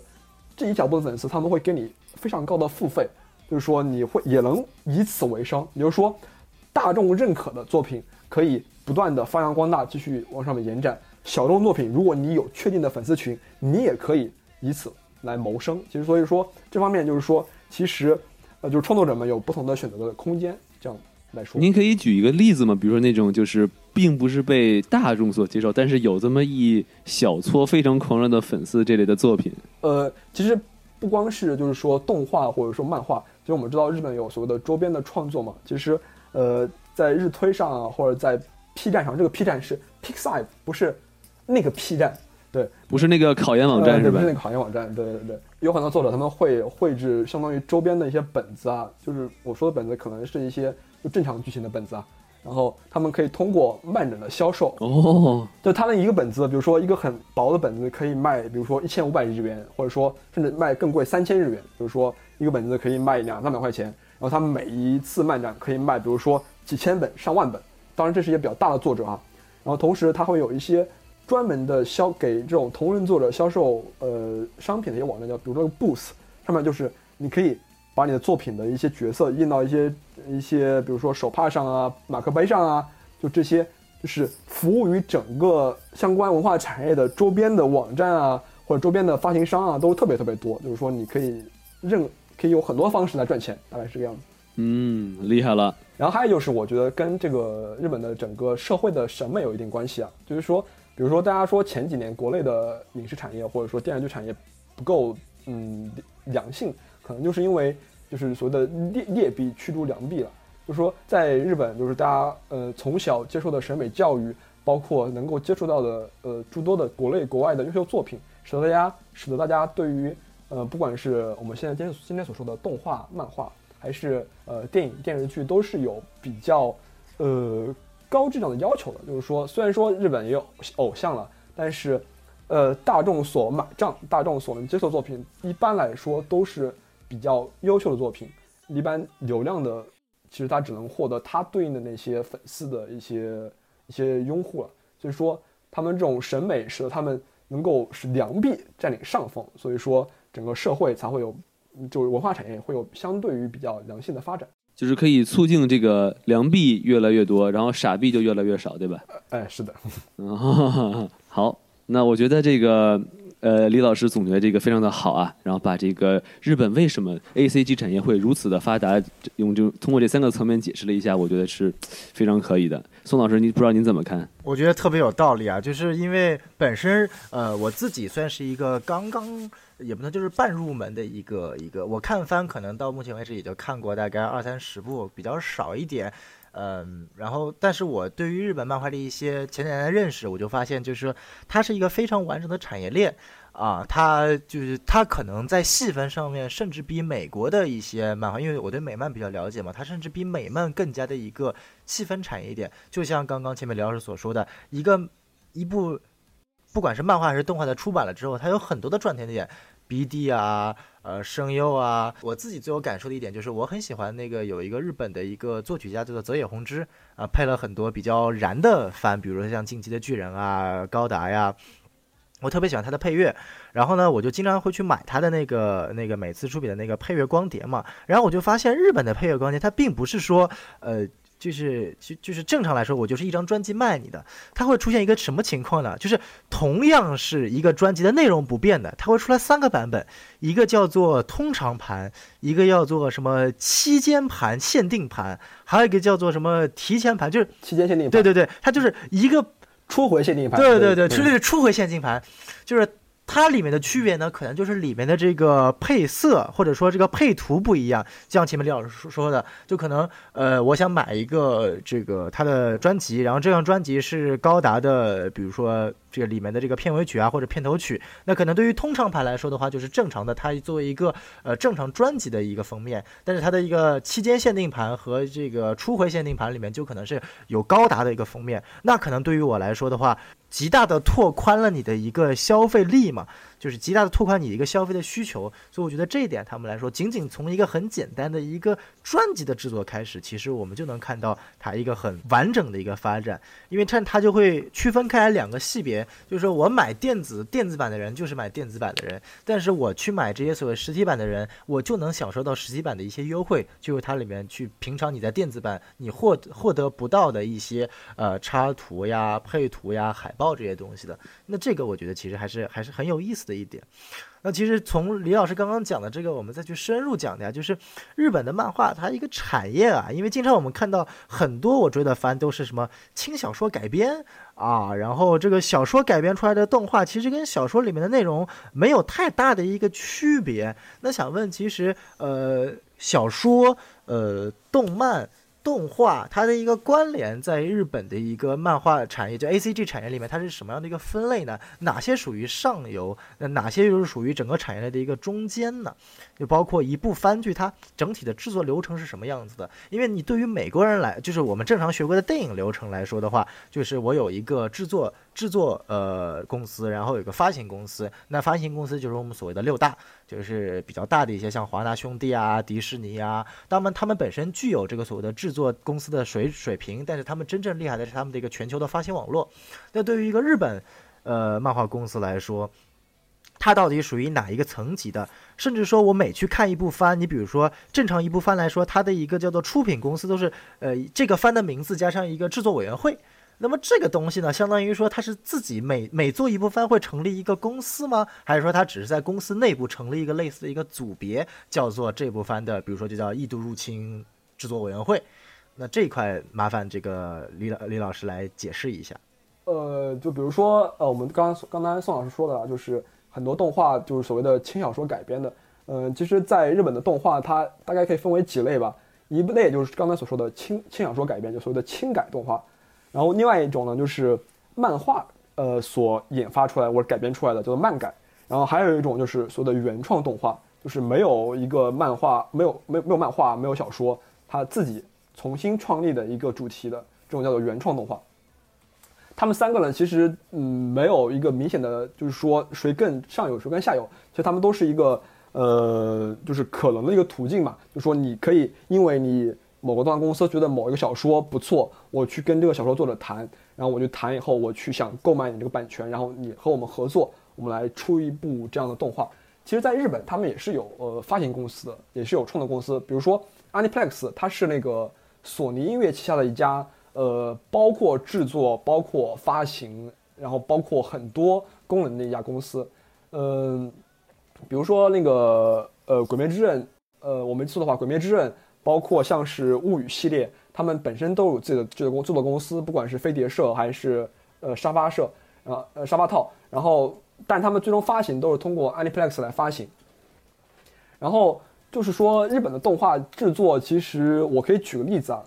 ，B 站有个其实非常有名的视频叫做 Kill la Kill 是怎样炼成的，它就讲述的就是Kill la Kill 这部很有名的一部动画，它是怎么一个制作的流程。双斩少女是吧？对对对，斩服少女，对对对。然后这家公司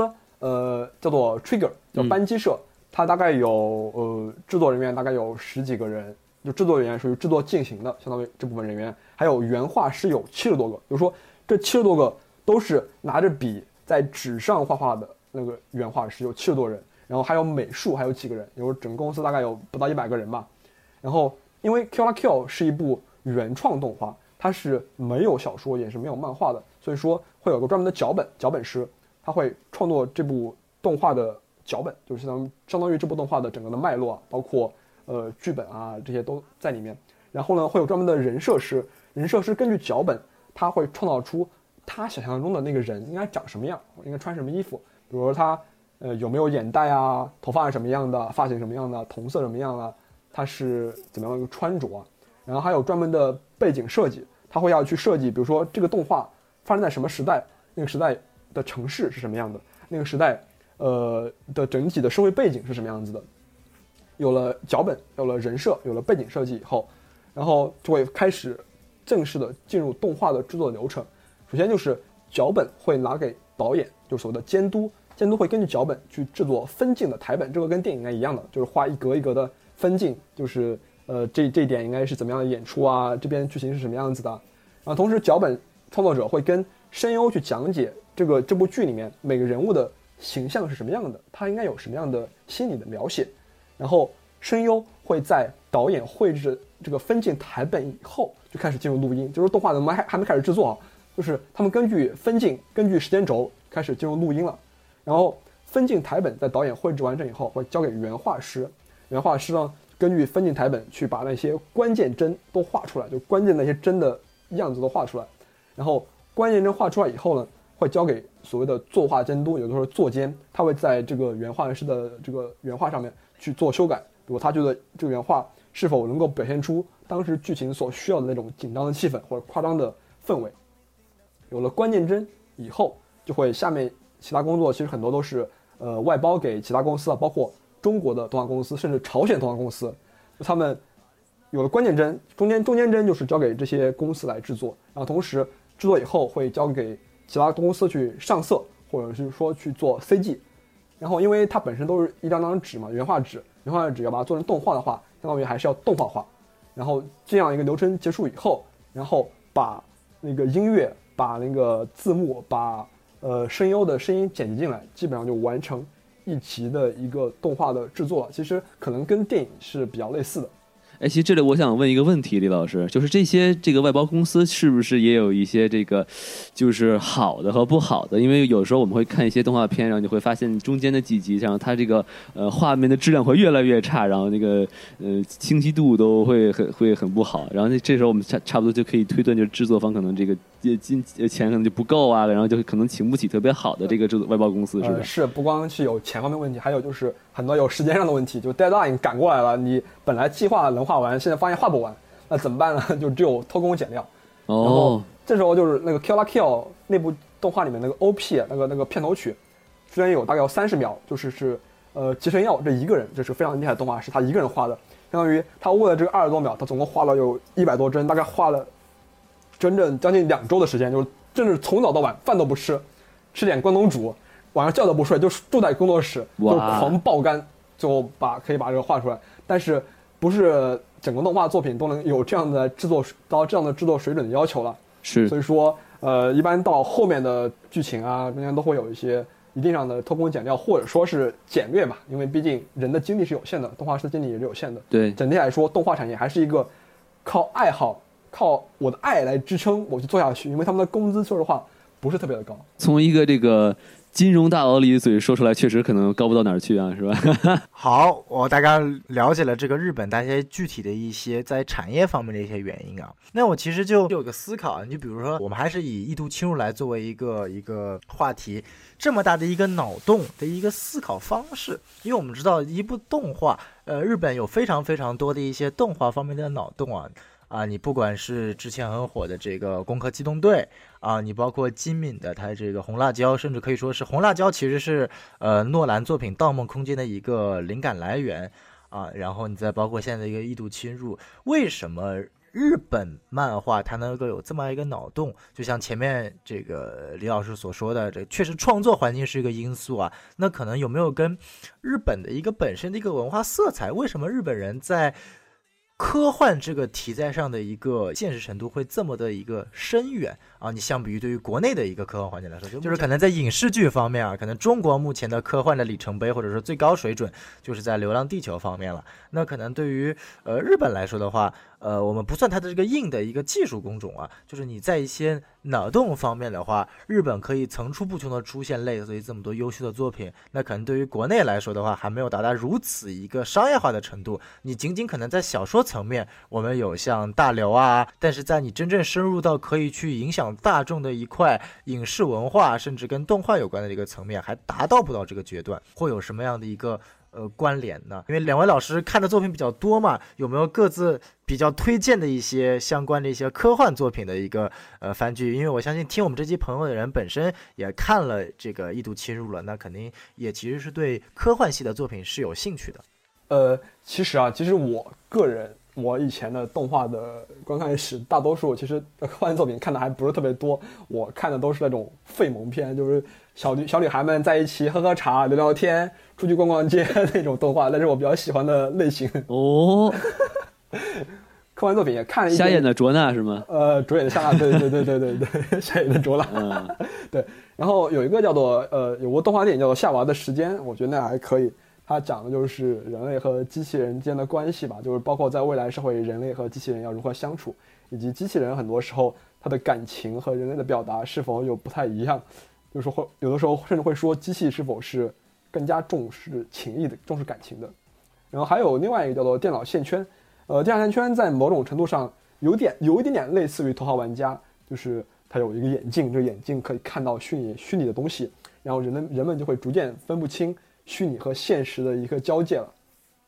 然后其实我觉得萝卜片就是机器人片其实也是科幻题材了，因为现在没有这种机器人嘛，不管是高达啊、鲁鲁修啊、超时空要塞，包括大家耳熟能详的 EVA，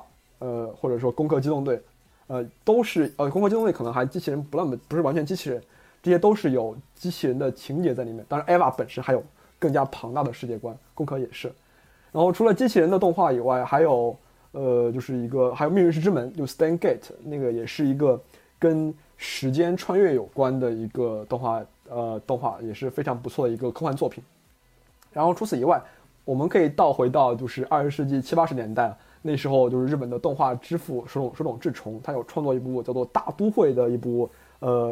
漫画吧，然后后来大有克洋把它做成了电影。就前段时间在那个北京有个日本动画电影大师展，我当时在那边看了蛮多的动画电影，因为这些以前我都是在我家的电脑上、我在电视上看的，但是去大荧幕上看还是非常震撼的感受，包括大都会，包括刚才我们所说到的金敏的红辣椒，包括EVA， 当时放映的是 EVA 的 Q， 就是上一部剧场版，包括攻壳的攻壳机动队，包括阿基拉都是在那边有些放映，这些都是有科幻的题材在里面。但其实脑洞最大也是最经典的科幻的作品其实是哆啦 A 梦，因为大家可以想一想，哆啦 A 梦里面有很多什么任意门啊、时间包袱啊，包括竹蜻蜓啊，其实各种脑洞，就现在回过去你看哆啦 A 梦其实会对现在的现实的科技发展或甚至现在现实的社会发展有很多更加深刻的认识。对，而且关键他那个时候很老，那大概得是30-40年前的东西了。是的。其实如果那个您说完了的话，我可以补充一些东西啊，因为我觉得日本我虽然没过去，但是我还是可以这么说，就他这个国家的这个高科技还是比较发达的嘛，然后并且它普及的也比较多，比如尤其像这个机器人啊，还有一些比较自动化的一些东西啊，所以我觉得可能那边的这个人接触多了的话，他可能这个想象力也会受到一定的影响吧。然后另外就是我比较喜欢的一些科幻作品呢，其实那个李老师都已经说了不少了，然后我来说一个比较冷门的，就叫那个英文叫 Ergo Proxy， 然后中文翻译过来叫这个死亡代理人。我这个其实也是一个很有趣的这一个故事吧。然后它大概讲的就是人类这个地球啊，然后好像是被毁灭了还是咋的，然后呢这个有一种类似于神的这种生物呢，然后把这个人类的这个世界呢就造成重新造了几个孤岛啊，然后让人这个生活在这里头。然后呢这个女主角呢他好像就是一直有一个女性的机器人，就老一直就是跟着他，是个小姑娘。然后有一天，他就忽然发现呢，哎，这个小机器人是个左撇子。他怎么发现的呢？就是他跟他玩很无聊，跟他玩这个丢这个棒球。然后呢，他这个球往他左边扔呢，那他肯定是用左手接。然后他使劲把这个球往右边丢呢，然后发现这个小机器人还是在用左手接，然后他在想，哎，为什么这个机器人还会有左撇子、右撇子？然后我觉得就是这些小小的脑洞，我觉得其实都是很有趣、很值得讨论的啊！我不知道这个宋老师您怎么看？哎，确实，因为我自己对于科幻系列题材，就可能本身电影看的挺多的，那可能对于日本的 ACG 的一些科幻番呢，也有一些了解。那像最基础的，我们都知道这个像 EVI 啊和攻壳机动队呢，那我是很清楚、很了解，因为毕竟攻壳机动队也是黑客帝国的一个灵感来源嘛。啊，当然本身攻壳机动队的灵感来源来自于《银翼杀手》，等于它是一重抄一重的，可以看到每一个文化它在不同的影响啊。那等于说这种其实它就是一种赛博朋克的一个文化影响嘛。但是日本确实它在一个吸收和接纳外来的一个文化层面做的是蛮好的。我们经常可以看到日本它会在它的番剧作品里面去引入很多来自于国外的一些元素，不管是跟宗教的、跟文化的、跟神话的啊，都可能是有些契合，包括对于科幻的一些想法。那我觉得这一点其实是在他们的一个所谓的 ACG 文化的集大成的一个方面是有很大的一个影响的，甚至它在反而吸收消化成为了自己的一个文化内核了之后，再去输出出去，那我们就会看到，你比如说像金敏的这个红辣椒啊，影响了《盗梦空间》，那可能我之前还看过一些成色不是很好，但也确实当时比较有名的番，你比如说那个甲铁城的卡巴内瑞。加点上卡巴内瑞，这是一部也算是烂尾的番吧，烂尾的番吧。但确实我去看前3集的时候，它的一个概念性还是蛮好的，甚至可以说第一部所谓的感觉在中世，就是在古代时期打僵尸的剧，不是 Netflix 韩国的王国，而是甲铁城的卡巴内瑞啊，它的一个风格的一个感觉和塑造，其实我觉得是蛮好的。就等于说这种脑洞的一种呈现其实是非常到位的，而且对于科幻来说其实就是脑洞嘛，科幻其实就是如何合理的创造出一个脑洞，然后在这个脑洞环境里面合理的创造出一个有意义的故事，所以我觉得这个层面还是蛮到位的。哎，那么其实任何一个作品它肯定有一些所谓的作者，像我们前面说到了你包括我们有等一下怎么说？就你包括我们很耳熟能详的关于日本漫画界的一些大牛人物啊，我能想到的可能你比如说大家最熟知的这个吉卜力的这个宫崎骏啊，那我其实就宫崎骏和这个吉卜力工作室大概在日本动漫的一个地位属于什么？就本身你在可能对于国内看起来就是那可能就属于日本动漫界的一个顶点了，甚至它已经完全就是有点超出我们日常所说的 ACG 这个文化圈，它其实已经在往所谓的这个电影层面去发展了。然后你包括我们现在异军突起的这个新海诚啊，它这个很有名的这个你的名字，还有天气之子，这个画面特别的好看啊，包括我们这个圈子里自己会熟悉的，比如说新房昭之这个新房45度啊物语系列的作者，然后这个剧本永远是瞎写的这个老虚啊，我知道我看过好几部老虚的作品，基本上都是以各种虐来出名的，包括老一点的甚至像金敏科幻作品的一些代表人物，那这些是我可能比较熟知的一些日本名作者的一些内容。那两位老师肯定对于这个 ACG 文化的发展更为了解，那你们看来属于在日漫或者说 ACG 文化圈这个顶层的作家有哪些呢？我觉得我知道的比较少，所以我就先说了好吧，然后呢那个李老师来帮我补充一下。然后我比较喜欢的就是那个富坚义博，然后尤其是他的这个猎人是我最喜欢的，就是这个 Hunter Hunter 啊，当然他之前的那个什么幽游白书啊什么的也都是很厉害。然后但这个人他一开始也不是画漫画职业漫画家，然后他是一个医生，然后他是慢慢就发现他有这个才华之后吧，可能最后就越来越厉害。然后他这个人的特点就是说他的这个自己手动化的东西，特别特别的糙。然后我就记得那个我跟我女朋友先是看那个猎人的动画片嘛，然后就画的还不错，然后觉得看完之后觉得哇，很想知道后面发生了什么呀，然后说嘿，好像网上有漫画，我们来看漫画吧。然后打开一看，说这他妈什么东西，这是我，然后就放弃了。不知道这个李老师有什么可以要补充的吗？哦，首先说这个富坚这个梗，富坚其实身上还蛮多梗的。他这个猎人 cos 猎人擦猎人这个就是经常停刊，就大家可以放一下，就是大家可以注意一下那个，比如日本的 Jump 上面连载的这几个比较火热的所谓的王道漫画，就其实猎人是属于停刊次数比较多的，大家都戏称他比较懒嘛，然后就是说天天打麻将，打麻将就是没钱了再出来画画漫画。然后呢，自从和他老婆五类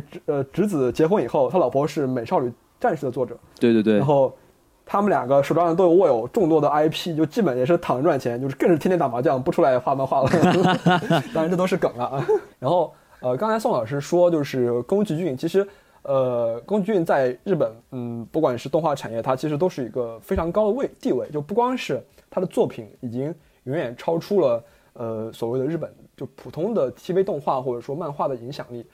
你想它拿到奥斯卡，并且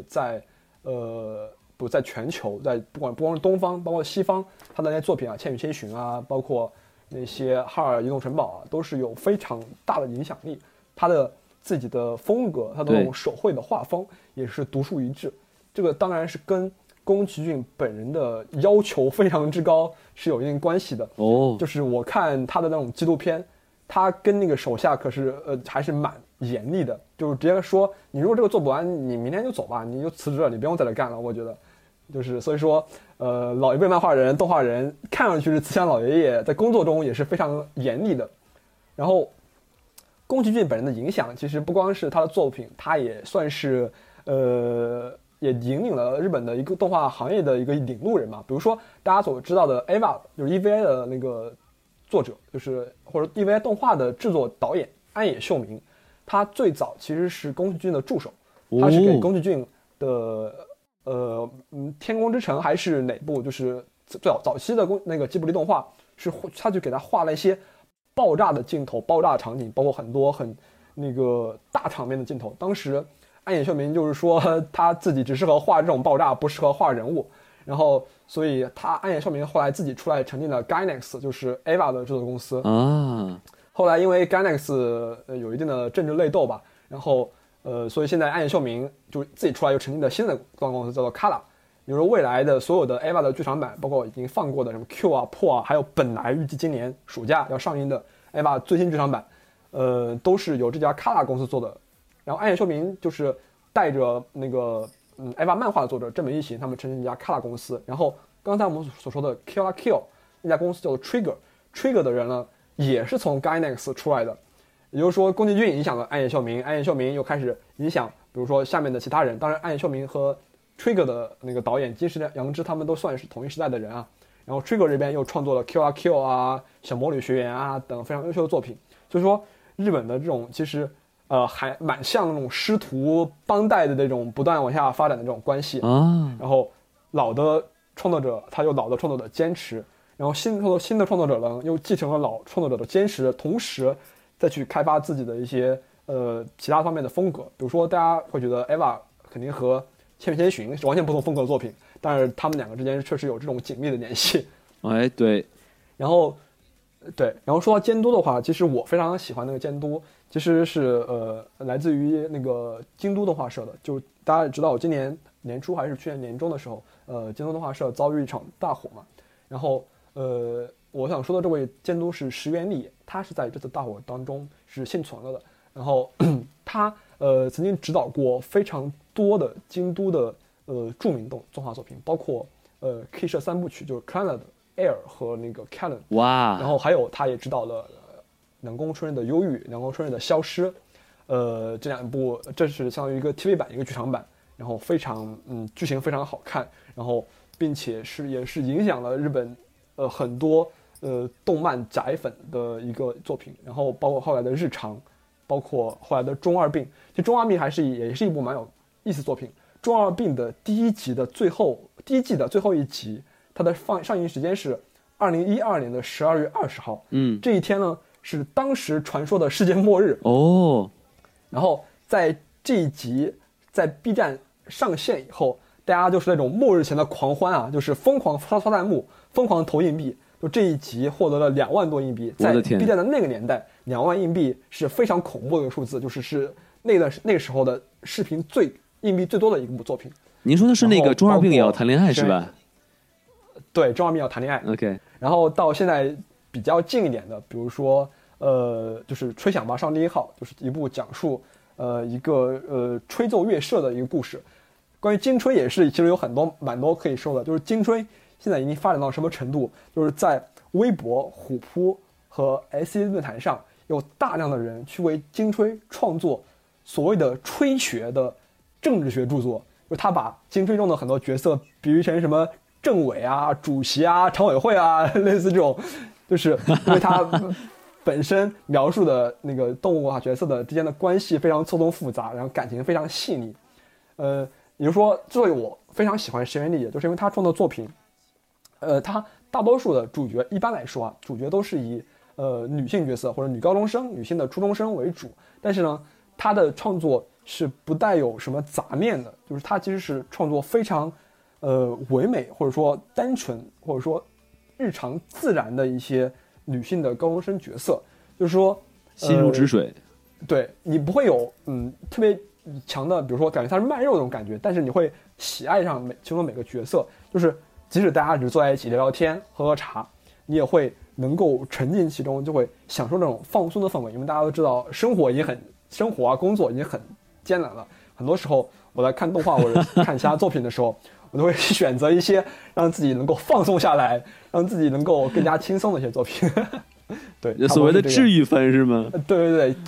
他作品都是比较治愈，然后。在阳光的消失里面呢，它又是一个就是既治愈也有非常强的剧情的一部作品。好，那我们其实讲到现在的话，其实对于整个日本的一个漫画产业和一个比较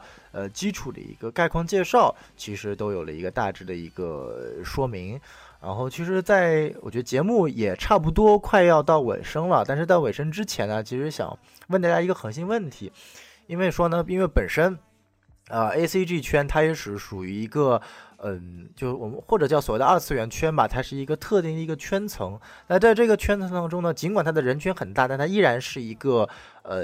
不知道能不能用 niche market 来解释啊，就是所谓的一个特定的一个消费人群，或者说是一个文化人群。那在这个人群当中呢，尤其是国内，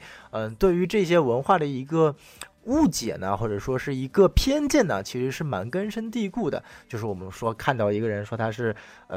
宅男啊、死宅啊，这个或者说就是一个偏贬义的说法。那其实本身我们去说宅男这个词，可能它就是一个很中性的，就说明你喜欢待在家里面这种做法。但是现在慢慢演化成你是宅男就是一个不会生活自理，就是一个标准的一个油腻男生，然后不懂得与人交流，就是在家里面看一些美少女番这种概念。那这种文化的一种误解，其实也算是一种由来已久。那这种文化误解去如何去两位是怎么看待这些内容的呢？如何去正确认识我们这个，尤其是国内这一帮对于 ACG 文化热爱的这一帮人群呢？其实就是所谓的宅啊，就是说所谓的或者说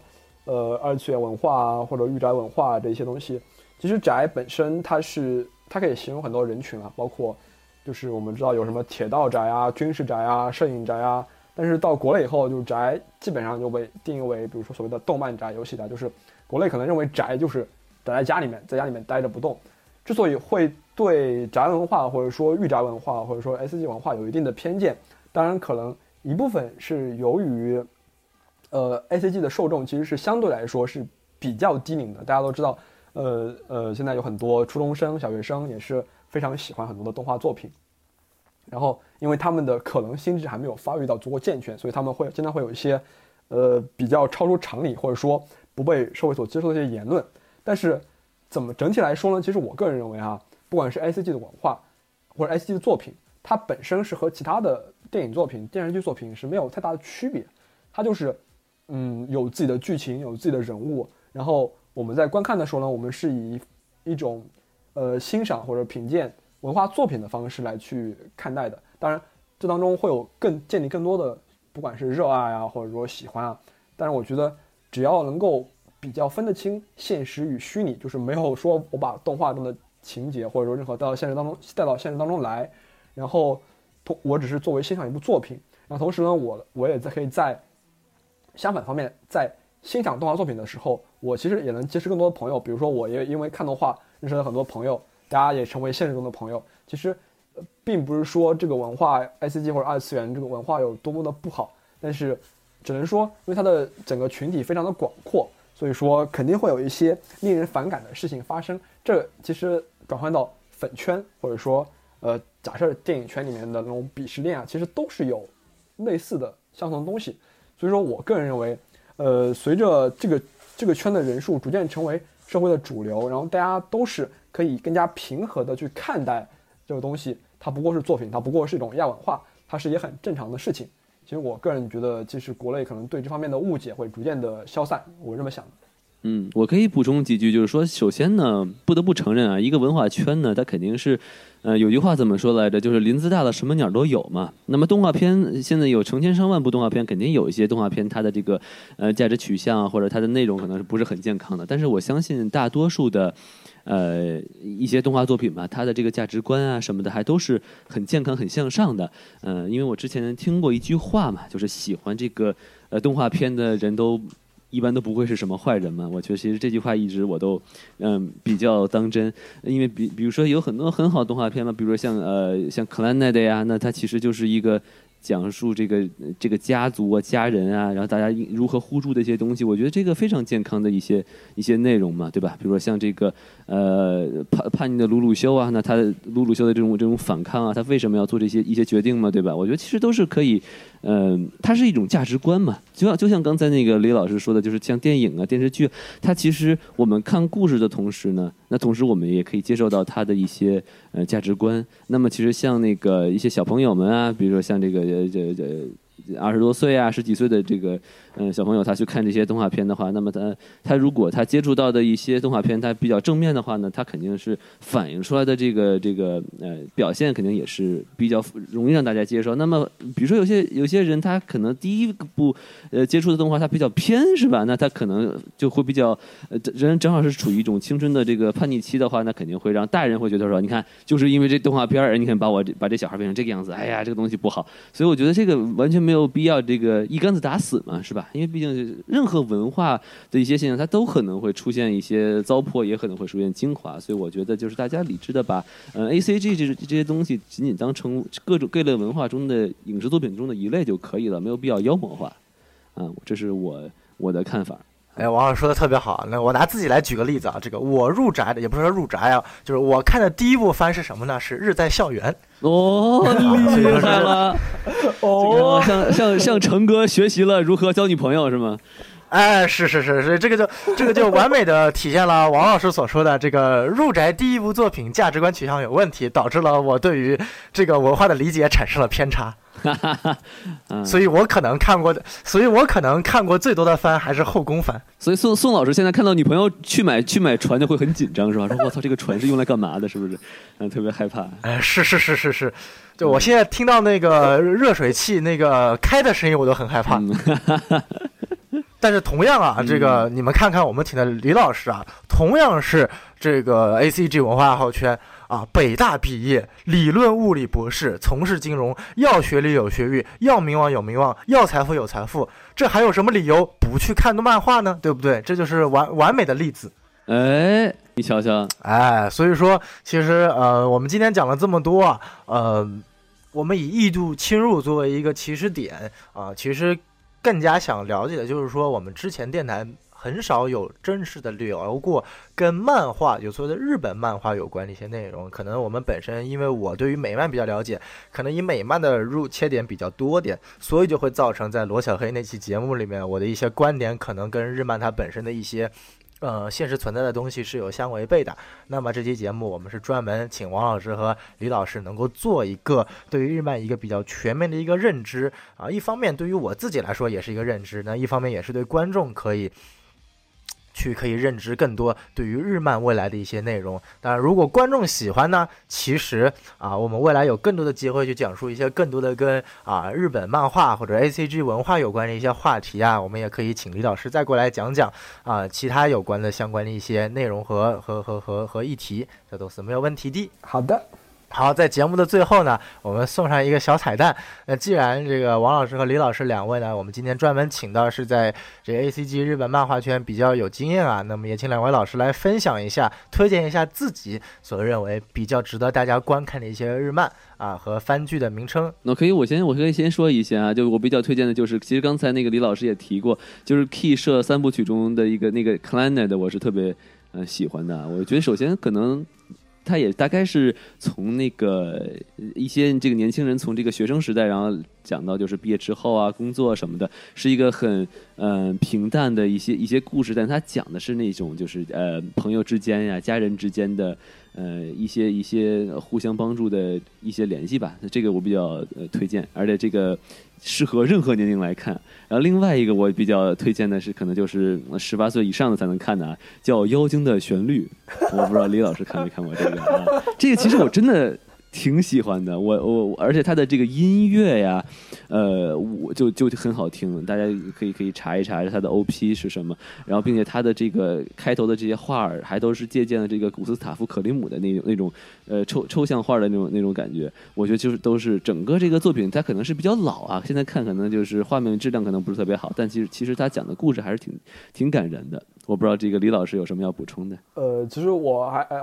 之前想说就是说，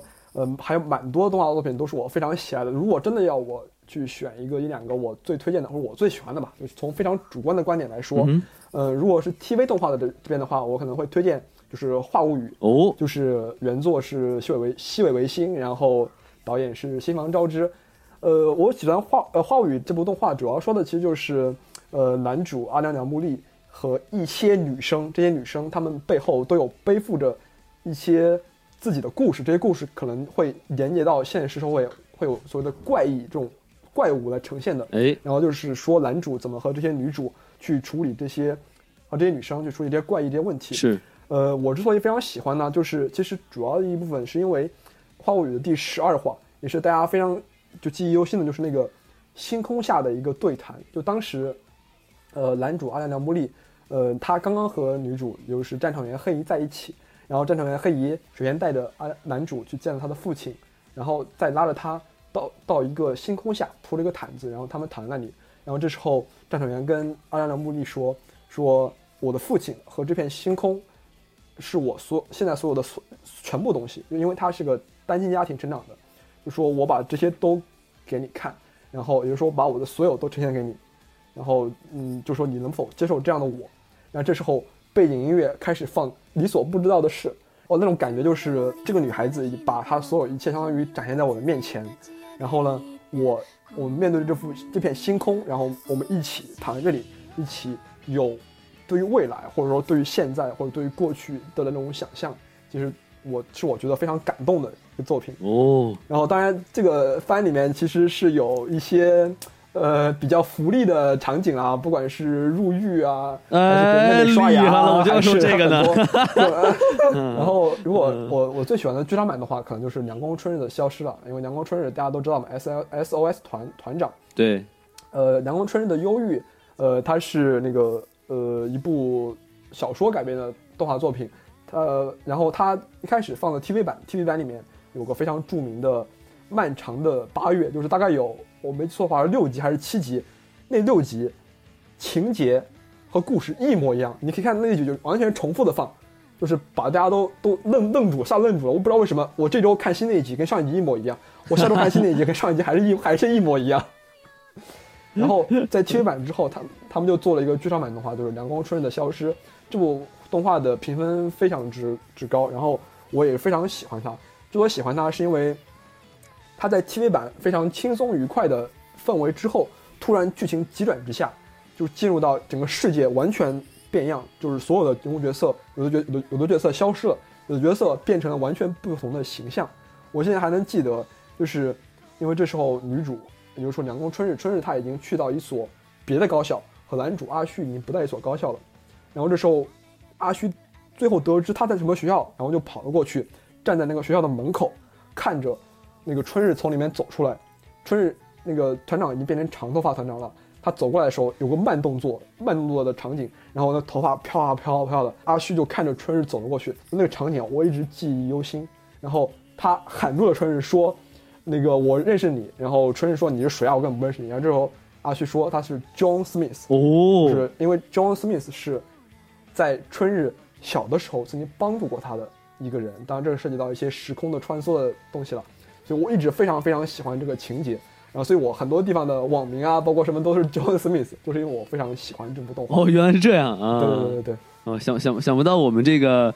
异度侵入的这个 John 的这个梗竟然在这里还可以连接上啊，这个非常厉害啊。那这个今天两位老师也讲一下自己比较喜欢的这个番剧啊，那在节目最后结尾之前呢，我们李老师他有一个温馨小贴士啊，那个李老师来讲一下吧。哎，我们今天使用了很多动漫这种说法，但其实大家都知道，动漫这种说法其实在日本是没有的。日本只有就是不管是 manga comic 还是说 anime 都是有动画和漫画，到国内以后呢才发展出动漫这个说法。但是动漫的说法呢可能会被很多动漫警察们所追究哈，但是我们所说的动漫基本上今天还是指动画和漫画，就大家不要喷我们。哦，好，这个我们这期节目要做到严谨啊。那今天也非常感谢王老师还有李老师两位的参与，那我们也希望各位听众呢也多多支持我们啊。我们今天首次开启我们关于日本相关漫画以及动画产业的一些话题，如果各位喜欢的可以添加我们的微信公众号 SMFM2016 加入我们的微信群聊，这样的话可以与李老师一起这个畅聊一些关于日本漫画以及动画的话题啊，我是说对了。那我们来重复一遍 SMFM2016， SMFM2016 SMFM2016， 好说的非常清晰与响亮啊。那今天节目就到此为止啊，感谢王老师和李老师。好，谢谢，好，拜拜，拜拜。この番組はクリムゼカリボご覧のスポンサーの提供でお送りします。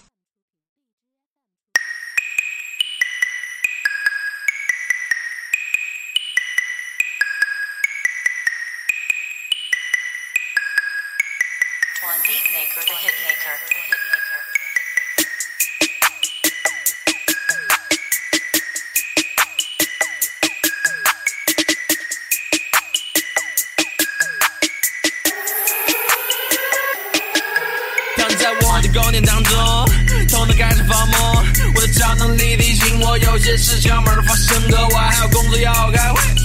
路费开白日，每到偶尔才来看，不知何时能再会，所以要就是我的 homie， 就把你的皮衣顺便带上去，当然还有满是奴婢，让他给我揉起山汁，满足我的胃。吃完当然要散步，索隆一杯我灌吐，这酒量不行也喝个不停，那杯上花满算数的叫我是哥哥烦恼疯。如果这周恋会肯定全搞疯，加入悟空恋会，毕竟他会变 gay， 琪琪再不敢继续管老公。解放性修炼，抽着草修炼，老解放就先高见，就把书草出。八嘎呀喽，这是你可能呀喽，东来咪打嘎了，拿你对手太 low， 一分钟轻松 KO， 真的像撒娇的把戏。你发力家里家具比不上我那个奇拉比，在 party 做的嘉宾，收了布鲁克的吉他里。亲自大家听我发话，不要插话，哎，心事加大，不懂八卦，细胞就上的发卡，哎，担心会差距拉大，自己的立场拿下。